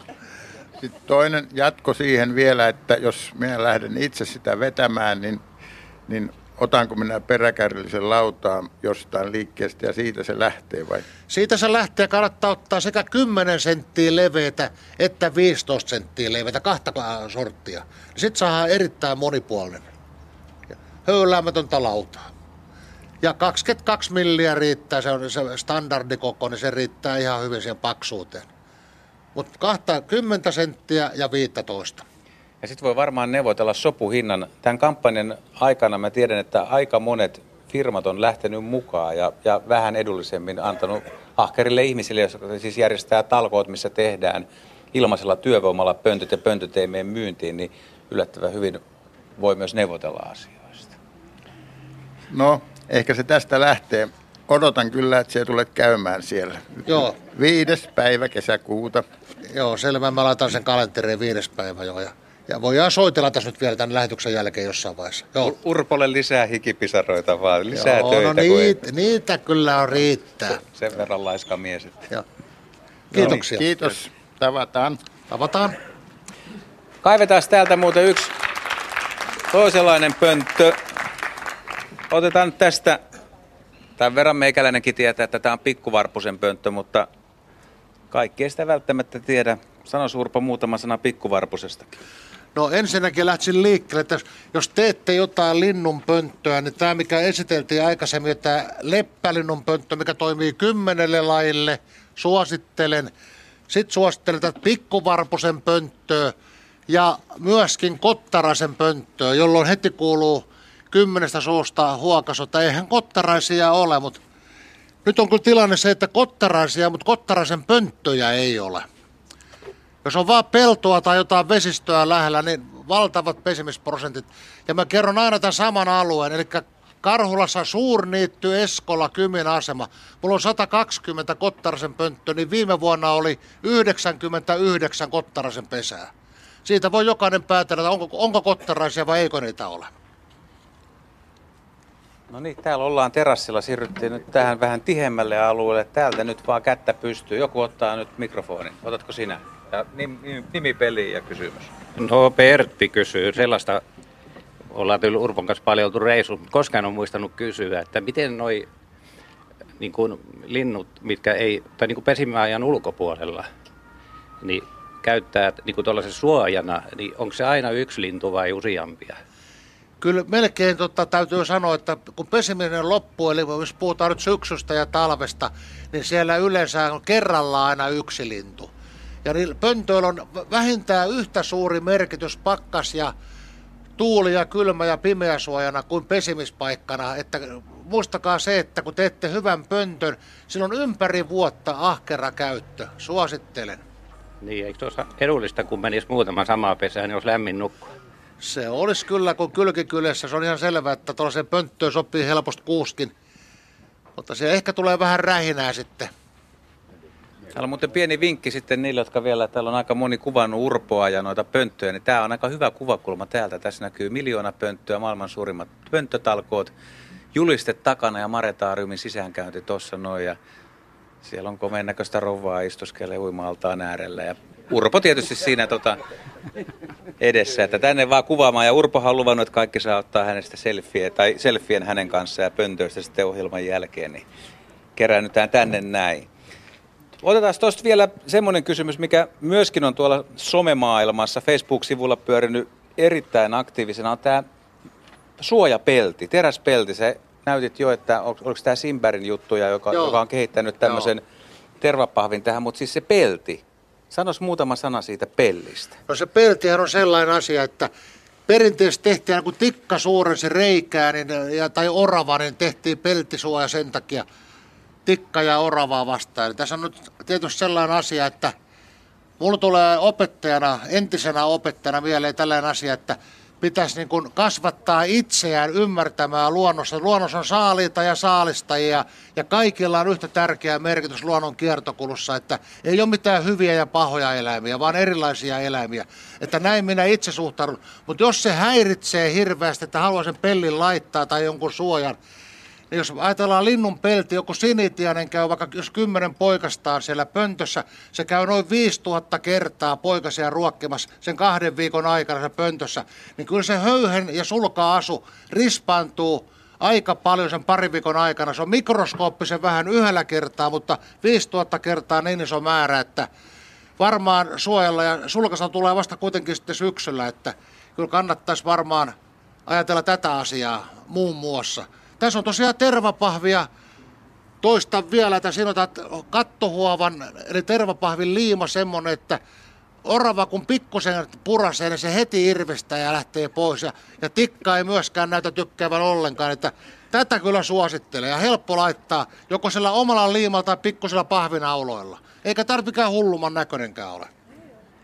Ja täällä Miljoonapönttä-projektin tilastotieteilijä Markku Sipi hymyilee leveästi. Tässä on tapahtunut siis muutaman minuutin aikana jotain merkittävää. Kyllä juurikin näin radion voima on edelleenkin ihmeellinen. Sillä välin kun me ollaan tässä istuttu ja kuunneltu näitä viisaita herroja ja on vain pienellä salana mainittu, että tahti on hidastunut, niin Juhan sieltä 400 reipasta ihmistä rekisteröi pönttönsä. Ajatelkaa. No, 400 pönttöä tämmöisessä ajassa. niin, pari minuuttia menee, että kannattaa. Minä sanoinkin nyt että tässä teille kaikki ihmiset, jotka kuulette, että ai ai ai, kun on niin vähän pönttöjä täällä nytten. Ei yhtään, kyllä nyt on tahti niin hidas, mutta yhtään ei näy eikä kuulu. Ei, kyllä tällä vauhdilla ei miljoonaa lähesty edes, edes syksyllä, eihän. Ei, no niin. Ei, niin. Viiden minuutin päästä katsotaan uudelleen niin, tilanne. Täällähän vedetään jo Ville ja veikkauksia siitä, että koska miljoona menee rikkeä, mitä me teemme miljoonan jälkeen, mutta sen voin luvata, että osa siitä on salaisuutta, mutta ei projekti siihen miljoonaan ja sitten vaan tiivistetään tahtia, että kyllä – Yritys on aina kova. Tämä porukka ei lopeta kesken hommia. Vai mitä Urpo? Näin on asia kyllä. Ja tota, itse veikkaan, että miljoona menee rikki vielä ennen kuin syksy alkaa tässä, niin jotain elokuun puolta väliä. Ehkä Koulut no, alkaa 12. päivä vai 13. päivä. Meneekö ne ennen koulujen alkua? Ei ehkä ennen koulun alkaa, mutta sitten kun sen tullaan leväneenä kesälomalta ja käsitöopettajat ajattelee, mikä olisi ensimmäinen järkevä työ veistossa, niin tehdään jokainen, ei yhtä linnunpönttöä, vaan kaksi linnunpönttöä jokainen, niin siitä se lähtee liikkeelle. Kuinka moni muuten on koulussa aikoinaan tehnyt linnunpöntön? Tuolta sieltä nousee käsiä. Aika monta kättä. Kottarasen pönttö oli aikana ihan tämä vakio juttu. Se kansakoulu on ihan tällainen yksi perustyö, niin ainakin Metsäkulman koulussa tehtiin tuolla 50-luvulla, niin jokainen poika teki Kottarasen pöntöjä. Minäkin ripustin meidän saunan päätyy sen seipään nokkaan, kun ei ollut yhtään puuta. Ja tavallaan pettymykseksi siinä ei pesinyt kottarajan ollenkaan, mutta sitten pettymys haihtui ja minusta tuli lintuharrastaja, kun siellä olikin yllättäen käempiän pesä ja kymmenen valkoista munaa. Voisi melkein sanoa noin, että en paljon liioittanut sanoa, että siitä mun lintuharrastus on lähtenyt liikkeelle tästä loistavasta käempikakokemuksesta. Onko mä Urpo kertonut, että viime kesänä mä laitoin uuttööseen pöntön rivitalojen pihalle ja siellä ei juurikaan siis pesi tiaisia, mutta niin vaan laitoin. Se oli, väittäisin, että 2930 on suurin piirtein aukko, pienempi kuin 32. Ja siinä pöntö se ei pesinyt tiaista, vaan siinä pesi käenpiika onnistuneesti. Joo, no Pentti Linkola väitti, että 35 milliä riittää hyvin, niin siinä on sama juttu, niin käempi, jos on vähän leveämpi hartiaisia ja kapeampi hartiaisia, niin kyllä varmaan sinne joku pystyy tunkemaan pienempääkin reikää. Niin sä meinaat, että mun käempiä on jotenkin laihempia kuin No ei normaalit tai välttämättä, jotain. Ihan ei selkeästi välttämättä. kuulostaa nyt vähän siltä. No, pikkasen ikävä tunnelma jäi tuosta vastauksesta. Mutta otetaan sitten tästä tämmöinen pönttö. Näytetään kaikille. Tämä on vähän korkeampi kuin tämmöinen normaali tiaisen pönttö, joka on noin 35 senttiä. Että Tämä on puolimetrinen hyvinkin. Ja tässä on nyt kaksi sisäänmenoaukkoa. Ja tämä kätkee suuren mielenkiintoisen tarinakokonaisuuden. Mulla on täällä tällainen läpyskä sisällä, niin ihan havaintoesineenä. Nyt meni, nyt meni melkein koko käsi sinne sisään. Että sen verran on... Joo. Siellä ei ole mitään, siis välipohjaa ei ole lainkaan, vaan tämä on yhtä tilaa. Ja siinä on kaksi reikää. Nyt jos tästä yläreikä olisi ainoa reikä, näin, niin siinä ei pesis tiainen kovin mielellään. On liian pitkä matka tuonne alas. Että ensin pitää huijata taas luonnonsolohengessä tiaista, laitetaan tää läpyskä, taas se voi olla samppanepullon korkki tai tällainen joku muu yläreijän päälle. Nyt tiainen katsoo, että hyvällä korkeudella on täällä alempi reikä, ihanne korkeus, rakentaa pesän, munii sinne ja hautoo ja on onnellinen. Ja ei ole mitään uhkaa myöskään olemassa, mutta tämä pönttö on tehty tosiaan turvapöntöksi näätää vastaan. Eli kun, kun ne tiaisen poikasta alkaa tirisemään täällä alareijässä, niin näitä kiinnostuu, heristelee korviaan ja lähtee saalistusreissulle. Ja silloin pitäisi olla valppaana siellä kesämökillä sen isänä, jolla on ainoa tehtävä saunan lämmitys, että täällä kiireesti alemman reijän päällä ja tintit yläreijän kautta nyt mielellään ruokkii poikasta, mutta näitä vaikka kuinka haroo, niin ei tassu tuonne pohjalle yllä. Tässä taas toimitaan niin biologian ehdolla ja luonnon solohengessä. Vähän huijataan kahta otusta, mutta ei pahalla tavalla. Ja sitten otetaan puhelu. Näinhän me tehdään. Se on Eero Äänenkoskelta, kun soittaa meidän lähetykseen. Hyvää iltaa, Eero. No hyvää iltaa. Semmoinen kokemus linnunpöydän kiinnittämisestä elävään puuhun, että kun ensin puuruvi laitetaan linnunpöntön yläosa ja siihen kuoritaan kuparilanka, joka on poikkipinnaltaan puoli toista neljä milliä tai kahden ja puolen, mutta ja se kieritetään niihin ruuveihin kiinni. Ja sitten ne molemmat päät on riittävän pitkät ja kieritetään, eli surrataan puun takana toistensa ympäri vähintään viiden sentin, mieluummin seitsemän sentin pää, verran toisiinsa. Ja kun puu kasvaa, niin se surraus aiki, aukiaa, eikä se painu siihen puurunkoon se lanka, jolloin, tuota, mun mielestä se on niin kuin ystävällinen puulle eikä sen käytölle. Ja se on, se on toiminut ainakin 30 vuotta, mitä itsellä on ollut linnunpönttö. Joo, tuo on erittäin hyvä idea. Että olen kuullut tämän aikaisemminkin ja pelaa erittäin hyvin. Sitten sit mulla on yksi sellainen hyvä idea myöskin. Itse käytän tällaista punosrakenteesta muovinarua, joka on jonkun verran elastinen eikä purista helposti puuta, mutta Esa Honkaselle terveisiä sinne Kaukolaan, niin hän kerran sponsoroi antoi sellaista vähän niin kuin maton kuteen näköistä, e, tällaista, se on joku tällainen synteettinen materiaali, mitä ei saa millään vetämällä poikki. Ja hienoja luonnonsävyjä, harmaata, ruskeita, mustaa, kaikkia. Mä olen laittanut jopa pöllön pönttöjä sillä puuhun ja kestää 2-30 kilon painon ihan loistavasti, että sellaistakin materiaalia jostain saa, mutta en tullut Esalta kysyneeksi, mistä se oli peräisin aikana. Ehkä Esa ottaa yhteyttä ja ilmoittaa tarkemmin tämän. Tämä on kiinnostanut. Mulla on kyllä niitä aika paljon vielä jäljellä, kun annoit niin monta pussia silloin, niin ei ole vielä kaikki loppuneet. Rautalankaa sinänsä en suosittele missään tapauksessa, mutta tällainen kikka, minkä soittaja äsken sanoi, että on hyvä. Näin, täältä jatketaan. Tänne tulee vähän moottoripyöräkansaakin, pientä pärinää, mutta sehän sopii kaupunkielämään mukaan. Sitä lokki lentää meidän ylitse ja jonkun verran tervapääskyjä kello tässä taivaalla. Vehreän näköistä, hyvin nopeasti on vehreys vallannut maisema ja kohta alkaa olla se aika, että tuo ihan kaunein vaalea heleys jopa jo väistyy paikoittain. Ai, ai. Toivottavasti kevät ei mene näin nopeasti ohi, että pientä pientä viileyttä, kiitos, kyllä sitäkin saisi olla, koska keväthän on hienoa aikaa. Joo, Urpo nojailee nyt siinä tuota, semmoisen vähän jymerämpään pönttöön ja se taitaa olla sun ihan, ihan ikioma idea. Joo, Joo tämä on sellainen tapaus, että aikanaan kun mulla on, mulla on kuusi ruokkiyhdyskuntaa tuossa Kotkan ulkosaaristossa, Haapasaaristossa, niin siellä on pari sellaista ruokkiyhdyskuntaa, missä tuota, ei ole oikein koskeloille hyviä pesäpaikkoja, sellaisia littania kiviä ja muuta, minkä alle ne pääsisi pesimään. Niin mä ajattelin, että mä helpotan pikkusen koskeloiden pesintää ja teen tällaisen laatikon, jossa maa on pohjana. Täällä ei ole mitään pohjaa, maa on pohjana. Ja tuollainen pikkusen muotoiltu toi aukko. Niin hämmästys oli melkoinen, kun kymmenen pönttö oli laittanut, kun se oli useammassa pöntössä ruokin muna. Oli kyllä yhdessä koskelonpesäkin, mutta ruokin muna. Ja sitten mä aloin lisää tätä, tätä pönttöjen määrää, niin varsinkin sellaisilla luodoilla, missä ne ruokkien kaikki kivenkolut oli käytetty, käytetty ja varattuja, niin sinne varsinkin nämä oli tervetulleita ja joka ihme ja laatikossa oli viime kesänä jo ruokinpesä. Ystäväni rengasta ystäväni Tatu Hokkanenkin kävi ihmettelemässä eräällä luodolla. Olin puhunut näistä ja katselin, niin joo, niin joka pöntössä siellä ruokinpoikainen oli tämä toimii tosi hyvin, että tällaistakin voi harrastella, jos on ruokki sellainen sopiva kohde esimerkiksi kesävettopaikassa. Saanko mä tulla istua tänne sun vie, vie Joo, tule vaan. Mä tuun tähän Sari Saukkosen viereen. Osaatko yhtä arvata, minkä takia tuun tähän? No puhuttaisiko välillä jostain vaikka kaloista ja kalojen pesistä? Niin.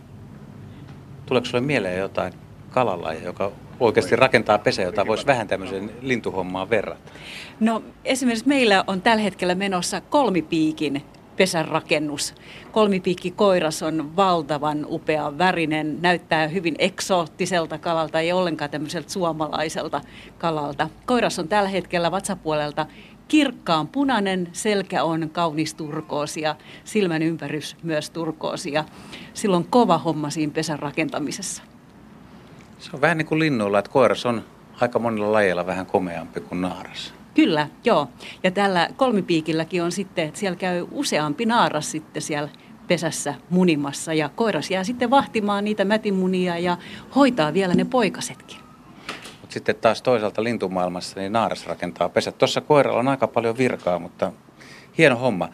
Toinen on se, että siis kun katsotaan tätä maretaariumin edustaa, niin Mä en nyt näe tässä yhtään pönttöä. Mä en tiedä, uskallat se antaa lupauksessa. Mä vähän tätä urpoakin tuossa piinaan. Pitäisikö tää laittaa kumminkin pari, pari pönttöä teidän Meillä löytyy y- yksi pönttö löytyy tuolla meidän yläkerran ulkoaltaan. Äh, Siellä on, siellä on tuota yksi pihlaja, niin siellä on sitten pönttö.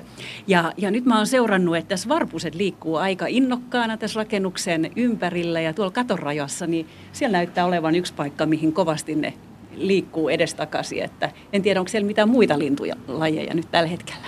Kysytään, onko Koponen hereillä vielä? Hyvä, Kyllä he- täällä hyvä, hyvä. Koponen, jos tämä pitäisi nyt jotain pönttöhommaa virittää vähän, niin voisiko tässä oikeasti olla varpuselle tai Tässä on jollekin? pikkuvarpusia ja varpusia, niin niitä mä just nimenomaan suosittelin, sitä maritaarion ympäristö. Niitä voisi laittaa jot- jotenkin joku järkevä rakennus, rakennukseen liitettävä kompleksi, minkä saisi helposti kiinni. Katsois vaan, suunnittelisi hyvän paikan ja ei tarvi kovin korkeallakaan olla. No onko se jo aloittanut hommat? Ideoidaan yhdessä, eiköhän me keksitä jotain. Jos me ideoidaan, niin tota, toteutetaanko tämä jollain tasolla? No kyllä. Ilman muuta toteutetaan ja laitetaan heti tietysti sinne rekisteriin myös. No niin. Onko Sipi täällä vielä? Paljon tämän aikana on tullut tuota, pitää nyt oikein täällä kävellä mukulla kivikatuja. Tuossa vastaan, mä niin, tarkistan, jahka tämä mun puhelin avaa, tämä mobiililaite avaa tämän Kuinka, kuinka te päivitetyn rekisteri. Kannatti, kuinka kauan te olette nyt puhunut? No muutama minuutti tässä. No siinä ajassakin heti pyytäminen kannattaa. 350 pönttöä tuli, että rapsahti. Niin, niin. Laittakaapa 350 ihmistä tähän torille ihan noin vaan, niin voi melkein ahasta tulla. Niin. Mutta jos me olisi parin viikon... Eikä, neljä ja puoli sataa. Neljä puoli Joo, kyllä. Eli ensi kerralla pyydetään tuottajalta, että vedetään tuommoinen pari, kahden ja puolen viikon mittainen lähetys. Ja sen lähetyksen aikana tulee pönttöjä aika Anotaan paljon. vaan, joo, kyllä. Jotta, siis, tässä on nyt kiva, kun tässä on vähän iloa ja hupia ja ihmiset lähtee mukaan näin, mutta muistutetaan vielä yksi. Nyt on, tämä on vähän tietoiskumainen ja voi olla vähän tylsä, mutta siis koko pönttökampanjan alku ja kehitys on myöskin se, että, että koko tämä meidän ryhmä, jossa on ollut valtavasti ihmisiä tekemässä, kiitos kaikille heille, osa on täällä seuraamassa ja osa vastaanottimien ääressä, mutta siis suomalaiset vanhat metsät, niitä on hyvin vähän. Meillä on metsää, meillä on puita ja meillä voi olla terminologiassa vähän erimielisyyksiä, kun puhutaan, että ei ole metsiä, mutta totuus on se, että tämmöiset moni, monipuulaiset vanhat lahot, hienot metsät, jot- jo- joita ei edes voi oikein taloudellisilla arvoilla mitata, niin niiden tilanne on sen verran heikko, että tällä pönttökampanjalla yritetään auttaa kololintuja. Sanoinko sen tarpeeksi selvästi? Se oli kyllä... Miten? Ei tuo ole mitään lisättävää. Äärimmäisen ytimekäs. Hyvä Juha, sä oot hyvä, hyvä yllättävän hyvä puhumaan. Ymmärsikö kaikki täällä, mistä on kyse nyt? Ettei kenellekään epäselvää, minkä takia ollaan kokoonnuttu tänne. Meistä jokainen melkein on tehnyt pöntöjä. Aha, kato, tuolla syödään eväitä. Näyttää olevan aika hauskaa. Limpparia juodaan. Niin, pikku kommentti, niin tota, esimerkiksi Kymenlaaksossa niin on vanhoja metsiä, niin puolitoista prosenttia enää metsistä, että se, se on kyllä todella niin katoava luonnonvara tämä vanha metsä. Ehkä semmoinen niin kysymys on tullut tässä, mä en tiedä onko muille juolahtanut mieleen, mutta Urpo, ehkä sun näkemystä kaipaisin tähän, että jos nyt yhtäkkiä raapastaa lyhyessä ajassa miljoona pönttöä, niin voiko se jollain tavalla järkyttää luonnon tasapainoa? Onko se liikaa? Ei missään nimessä. Se miljoona hukkuu samalla tavalla kuin hyttysen pissa Itämereen. Anteeksi mä nauran samalla kun sä vastaat, mutta vastaa vaan. Joo. Eli ei voi pöntöttää liikaa. No, mutta tässä on muuten semmoinen kysymys, mikä on tullut monta kertaa, että tosiaan tänäänkin kyllä sitä jo sivuttiin, mutta jos jollain nyt on omakotitaloja, niin onko siihen edes tarkkoja ohjeita vai miten sä ohjeista Turpo aina kun sulle kysytään, että meillä on omakotitaloja, mä haluan panna tähän tiettyjä pönttöjä, niin miten sä aloitat vastaamaan tämmöiseen kysymykseen? No mielellään, jos joku soittaa, mulle näkee vaivaa ja kaivaa puhelinnumeroja. Tota, mulla on nimittäin numero kyllä ihan, ei ole mikään salainen, aika paljon tulee puheluja kyllä niin kaiken aikaa. Niin käyn kyllä mielellään katsomassa sen pihan ja muuta ja annan sitten ihan tarkat suositukset, että kuinka paljon sinne pönttöjä, minkälaisia pönttöjä kannattaa sinne alkaa rakentamaan. Näin se toimii. Talitienen, sinitienen, kottarainen. Kottarainen, no nyt se ja tämä pikkuvarpunen ja leppälento tulee ensimmäisen mieleen tiaisten ohella. Että siinä on heti viisi erilaista pönttömallia. Eikä tarvi olla kuin rivitalo, sellainen pikkunen, tämän terassin kokoinen alue. Siihenkin voi pari pönttöä jo laittaa ihan hyvin. Jos laittaa pikkuvarpusen yhdyskuntalinnun pönttö, ne voi laittaa vaikka viisi, koska ne viihtyvät vieri vieressä. Mitkä ympäristöt muuten, sä oot tietysti eniten liikkunut täällä Kymenlaakson alueella, mutta jos ajattelisit, sä joudut nyt miettimään vähän koko Suomea, niin onko ne nämä talousmetsät, onko ne kaupunkipuistot, onko ne omakotitalojen pihat, minkälaiset alueet kaipaa kaikkein eniten pönttöjä? ihan aivan ylivoimainen, tota, aivan selvä vastaus on käsitys on mulla se, että talousmetsät, talousmetsistä häviää monipuolinen kololintulaisto ilman ihmisen apua, että sinne kaivataan eniten. Ja varmaan moni metsän omistaja ei tiedä sellaista, että EU-direktiivi, joka on tullut tutkittua aika tarkkaan, että jos tehdään tällainen avohakku tai harvennushakku, niin metsän omistajalla on lakisääteinen velvollisuus tietty pönttömäärällä hehtaareja kohti sinne ripustaa, niin se on varmaan monelle metsänomistajalle yllätys. Sitten mä oon yrittänyt ihan ilmaiseksi tuonne laittaa erilaisia metsiä, niin valitettavasti jonkun verran vielä kohtaa sellaista väkivaltaa, että isännät ei tykkää tästä tyylistä, jos ei lupaa kysyä. Kirveellä hakkaa nämä pikkulun pöntötkin kappaleiksi. Että. Ja kuitenkin siinä se linnun pesä, mikä tuottaisi niin hyötyä, tuholashyönteiset saisi kyytiä siinä ja tulee linnunlaulu bonuksena, loistava juttu, mutta ei sitä kaikki ihmiset ymmärrä. Tämä on sellainen, sellainen vähän, tekee aina mielen synkäksi ajoittain, mutta aina yrittää sitten puhua järkeä. Ja aika moni on kyllä takkisa kääntänyt. Tietysti se ei kuulu jokamiehen oikeuksiin pöntön riipustaminen. Myönnän sen, että syytä on keskustella isännän kanssa, niin ei tule ongelmia. Mutta monta kertaa nämä minunkin alueen metsäpalstat on niin repaleisia ja sirpaleisia ja saattaa olla perikunnan hallinnassa ja lähin perikunnan jäsen asuu jossakin Kanarian saarilla tai Portugalissa, niin vaikea alkaa täsmälleen kyselemään, että voiko me siihen ja siihen kaistalle laittaa viiropöllön pöntön tai, tai jonkun vastaavan, niin tästä tulee tällaiset käytännön ongelmat. Kello on 19.40, otetaan yhteys tuonne Pasilaan, saadaan kuulla Juha Blumberin Sametin pehmeä ääntä ja varmaan muutama sähköpostikysymys sieltä suunnalta. Joo, täällä on monenlaisia kysymyksiä kysytty, jotka liittyvät muun muassa tuohon talven tuloon. Kyllä se sieltä tulee juhannuksen jälkeen aika ripeästikin. E, nimimerkki Chakka kirjoittelee, että vietän kesälomani mökillä Hämeenlinnassa. Loman ajankohta vaihtelee vuosittain ja matka on pitkä. Talvella en siellä käy. Linnun, linnunpönttöjä siellä on kymmenkunta. Milloin linnut ovat valmiina pesimisestä ja pöntöt voi huoltaa? Mainitsi, sitten, että jotkut linnut tekevät kaksi poikuetta. Ja toisen kuuntelijan jatkokysymyksenä ikään kuin tähän, että miten pöntöt pitää sitten valmistaa talvea ajatellen. Ottakaa kiinni näistä kysymyksistä. No sanotaan, että pesimisen kannalta niin syyskuun alussa on kaikki pöntöt jo ihan rauhassa voi niin mennä, mutta en suosittele tässä vaiheessa, koska linnussa on näitä lintukirppuja. Se laji on nimeltään kanankirppuja. Suosittelen pönttöjen puhdistamista pihapiirissä niin vasta kevät-talvella, sanotaan maaliskuu on ihanteellista aikaa. Ja mulla kun nyt pönttöjä on tuhansia, niin mun pitää aloittaa tämä puhdistaminen jo lokakuussa. Mutta silloinkin mä vasta muutaman yöpakkasen jälkeen. Niin, ja suoja käsine käteen, niin ei ole kyllä lintukirput pahemmin 2000-luvulla kiusanneet minua. Että siinä voin tällä tavalla valmistaa valmistautua siihen asiaan. Onko sinulla Urpo muuten yhtään, kun sä pidät kumminkin vuoden aikana ihan pienen tauon, niin onko sinulla ikävä pönttöä silloin, kun sä puuhastelet Ei, kun mä teen pönttöyhteenvetoja talvella silloin, niin ei ole mitään. Sä et pääse eroon niistä ollenkaan. Pääsemme eroon ja on mun elämässä muutakin kuin linnunpöntöt, mutta tietenkin tota, niin ne on tällainen yksi mielenkiintoinen alue. Mitä enemmän tulee tietoa ja kokemusta, ne enemmän kiinnostaa koko ajan vaan, että se on jännä juttu. Mulla on nytkin uusi idea, mitä vielä, en vitti vielä paljastaa tässä, mutta ehkä seuraavassa lähetyksessä, jos vähän myöhemmin.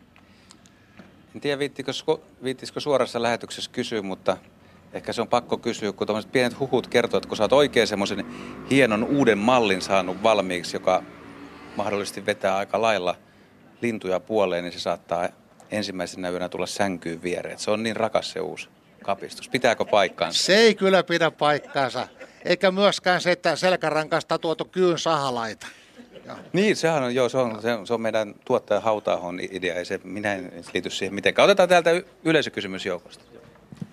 Joo, Upi, mä kysyisin vielä sellaista asiaa, tässä hiukan viitattiinkin jo tähän EU-määräykseen, että pitäisi pöntöttää. Niin tiedätkö, tai Ylen asiantuntijat, sitä, onko muissa Euroopan maissa tai vaikka nyt EU-maissa tällaista pöntötysmeininkiä, vai onko se nimenomaan meillä, jossa metsät ovat talousmetsiä ja ovat tällaisia puupeltoja, joita muun muassa Ilkka Hanski aikoinaan vahvasti kritisoi niiden yksipuolista luonnon monimuotoisuutta.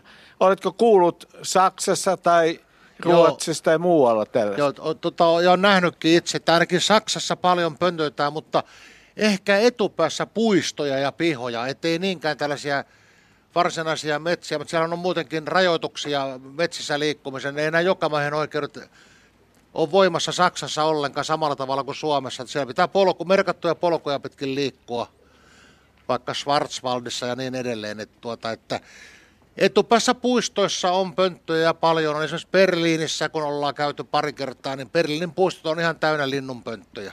Sieltä mä tämän pähkinänakkelihommakin aikanaan keksin, että kyllä se Suomessakin pesi, mutta aika sitkeyttä se on kyllä vaatinut. Tämähän on ajan kysymys vaan, kun ulkovallat seuraa, mitä me täällä puuhaillaan. Sitten kun se miljoona pamahtaa rikki ja pidetään pienet juhlat, niin ruotsalaiset on kateellisia. No ne on tietysti nyt jo, ja varsinkin, varsinkin kun päästään sinne pariin miljoonaa, niin kyllä mä luulen, että tästä alkaa semmoinen buumi, joka voi pyöriä koko Euroopassa. Tietysti jossain Britteen saarella, niin siellä on vähän erilainen lajisto ja erilainen pesimäkulttuuri linnuilla, että, että ihan ei voida verrata sitä, että jos meillä on miljoona pönttöä, miljoona tinttiä, niin ei muualla Euroopassa samanlaista lajistoa.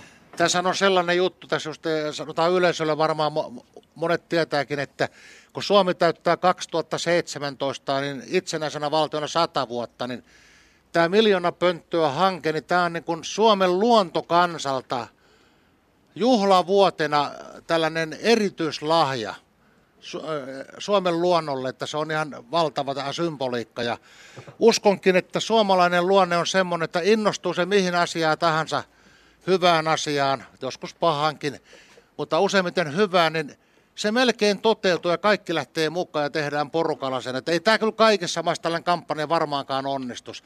Voisi tehdä tiukkaa Ruotsissakin, mutta Suomessa se onnistuu.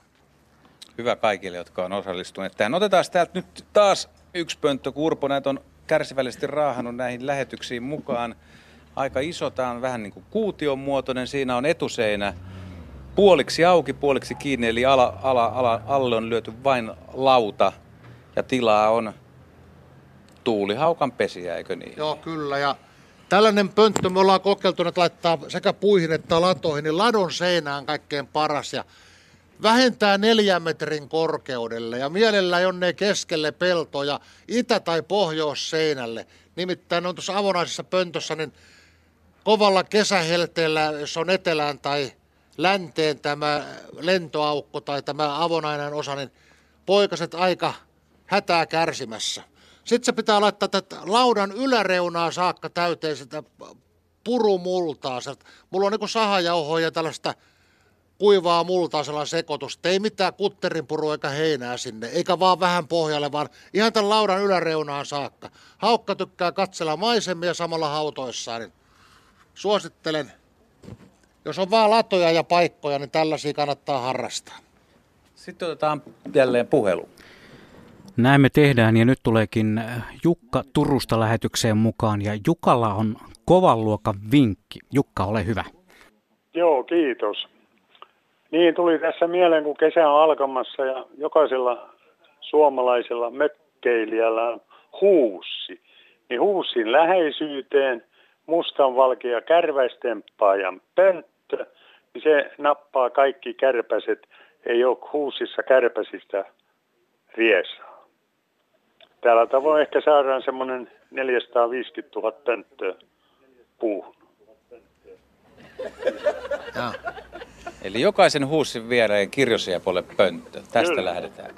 Ja yksi pönttö, yksi pönttö, mikä pitää tässä yhteydessä mainita, tota, niin mitä kannattaa harrastaa, niin lepakon pönttö, koska tutkimuksen mukaan nämä vesisiippa, korvayökkö, pohjanlepakko, tavalliset laitin, jopa 1500-3000 hyttystä pyydystää yön aikana, niin ei kulu sitä offia, sitä hyttystorjunta-ainetta juuri ollenkaan, kun laitte pari lepakon pönttöä. Ne pitää laittaa vaan avoimeen paikkaan, ei minne oksistoon, vaan paljaaseen runkoon tai rakennuksen seinään.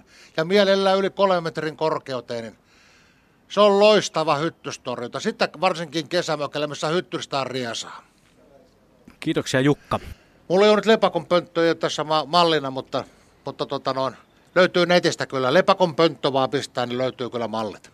Tässä kun aikoinaan tehtiin Urpon kanssa pönttökirjaa, niin meiltä sitten kysyttiin, että, että millä lailla tämmöistä pöntötyshommaa voisi mainostaa. Miljoonasta pöntöstä ei ollut silloin vielä tietoakaan ja sitten sitä pohdittiin ja tuli tämmöinen vinkki, että, että tai kysely suoraan, mikä luontoilassakin on ollut monta kertaa, että jos sä laitat tarpeeksi pönttöjä pihamaalle ihan tosissaan, niin saatko hyttöset pois? Voitko olla siinä terassilla rauhassa, jos, jos saat hyönteissyölintuja sinne ja sitten kehiteltiin tämmöinen, mä en nyt tiedä, onko Urpo tästä samaa mieltä, tai hän saa sitten vastata, että mitä mieltä tämä on, onko tämä kuvitteellinen tarina, mutta jos sä haluaisit sun pihapiiris mukavaksi, niin sä laittaisit sinne varpuspöllön pöntön ja varpuspöllö söisi myyrät siitä pois, ettei myyrät nakerat taimia.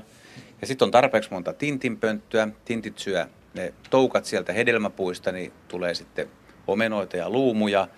Ja sitten kirjosiepot, harmaasiepot laudoilta, pannaan lautoja talon seinusteella, että saadaan harmaasieppoja, niin ne sitten syö ne ötökät sieltä pois, että voi teepaidassa olla siellä lämpimänä kesäiltana, nauttia fanttaa ja katsella auringonlaskua. Onko tämä tarina mahdollinen toteutua? Kyllä siinä niin kuin totuuden siemen on, mutta kyllähän tämä pikkusen kuulostaa niin kuin Strömsö-tarinalta, että ei se nyt ihan käytännössä noin mene, mutta totuuden siementä on kuitenkin, että kyllä kaikki nämä periaatteessa niin toimii siinä pihapiirissä, mutta se, että tuleeko se hyöty kaikilta taholta yhtä aikaa, niin se on asia erikseen. Kello on 19.50.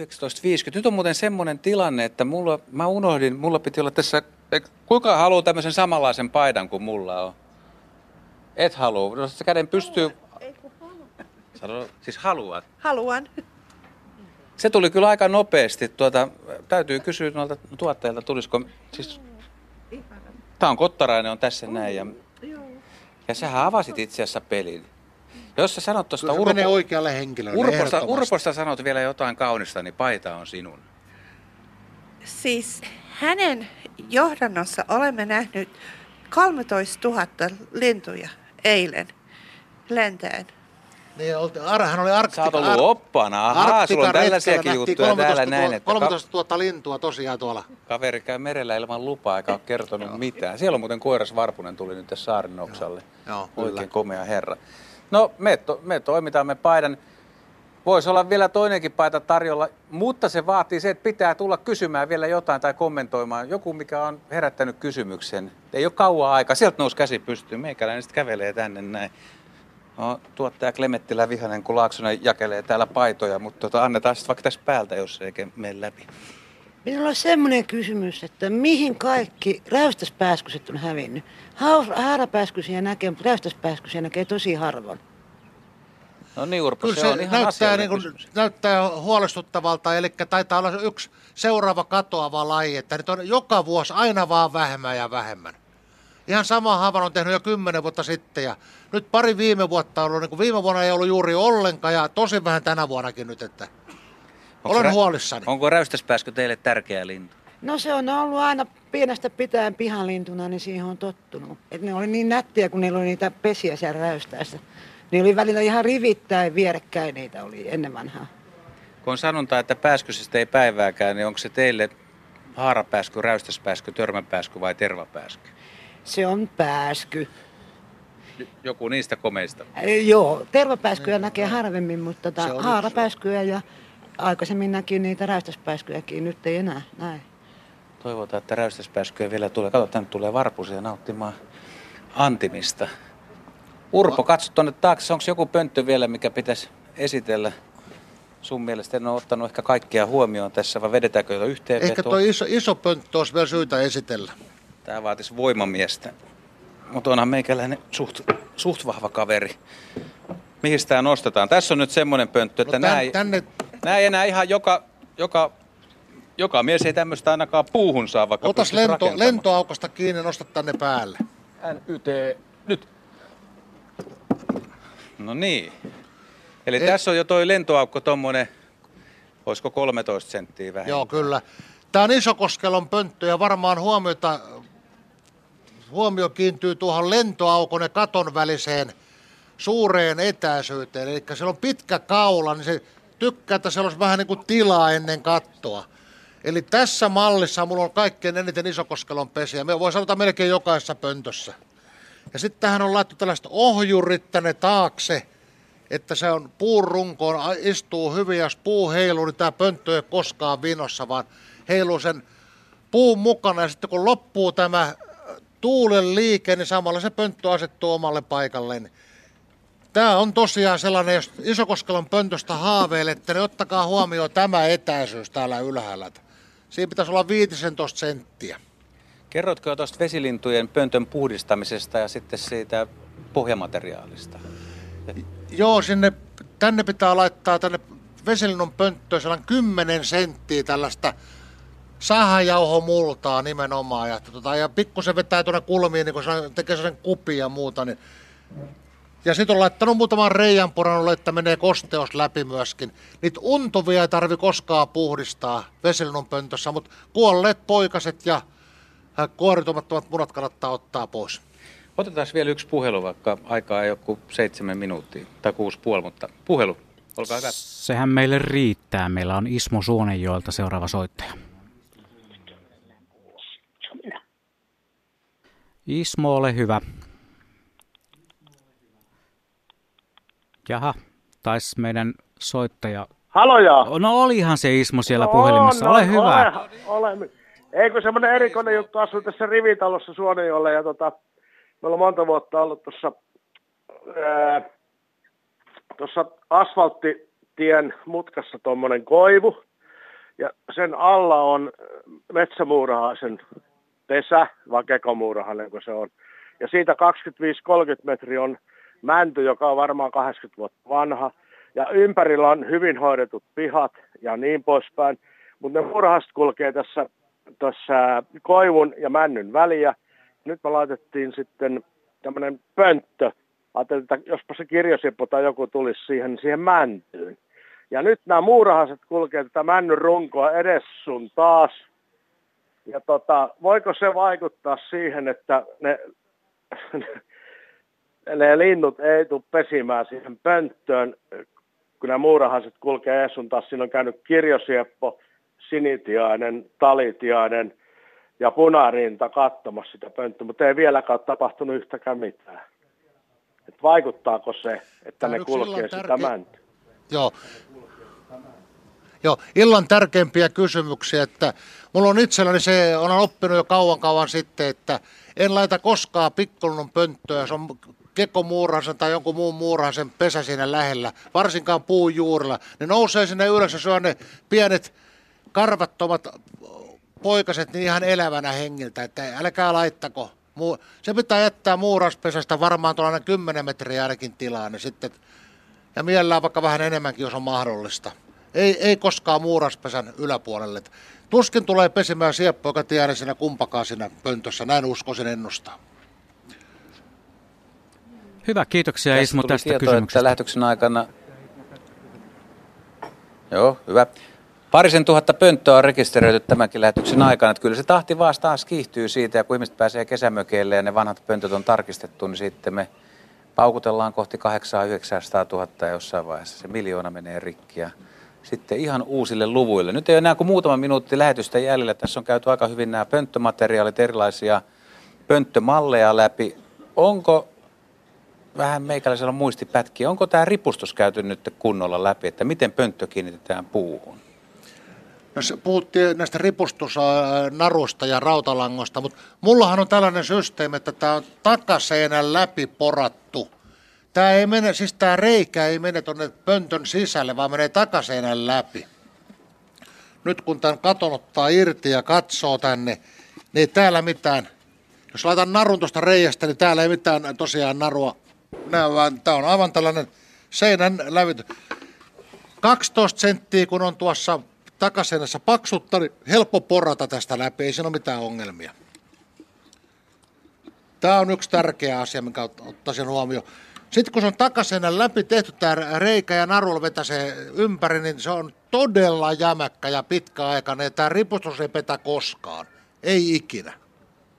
Sitten on viimeisenä kysymyksenä, se on, se on arka-aiheinen kysymys ja se aiheuttaa aina keskustelua. Kun ihminen on rakentanut sen pöntö ja kauheasti tekisi mieli vähän kurkata ja sanotaan, että ei saa kurkata ja totta kai pahimmassa tapauksessa emo voi jopa hylätä pesyä, mutta Mitäs me nyt Urpo sanotaan sitten ihmisille, jotka on tätä pönttöä rakentanut, että jos olisi pakko nähdä jotain, niin Kyllä mä olen sitä mieltä, että tuota, kun seuraalee parisen viikkoa ja siinä kun poi, alkaa nämä linnut nopeasti lentää ja eli se on todennäköisesti poikaset siellä pöntössä ja muuta, niin kyllä sinne varovasti voi kurkkaa ja näyttää vaikka lapsilleenkin, että tällainen on pikkuinen lintuperhe sitten siinä vaiheessa. Ei siitä mitään vahinkoa tule. Mutta ei silloin, kun haurotaan, silloin ei pitäisi mennä häiritsemään lainkaan. Näin, tässä se nyt alkaa olla tämä pönttölähetys Kotkan Maretaariumin edustalta. Aurinkokin rupeaa kohta olemaan sillä puiden takana. Ilma alkaa viiletä. Tässä joutuu vetämään vähän takkia päälle, mutta mustarasta se on aloittanut laulun ja taivas on sininen ja tiedetään, että arktisia lintuja muuttaa tuolla kaukana merellä. Ihan nyt tähän ei niitä tule näkemään. Paljon on saatu asioita aikaan, paljon on annettu neuvoja, opittu myöskin. Kiitos yleisölle ja muistakaa nyt sitten, että tämä kampanja edelleen jatkuu ja se on lintujen hyväksi. Kaikenlaisia pönttöjä saa virittää, mutta tärkeää on se, että se pönttö pysyy sillä puussa ja lintu pystyy sillä pesimään.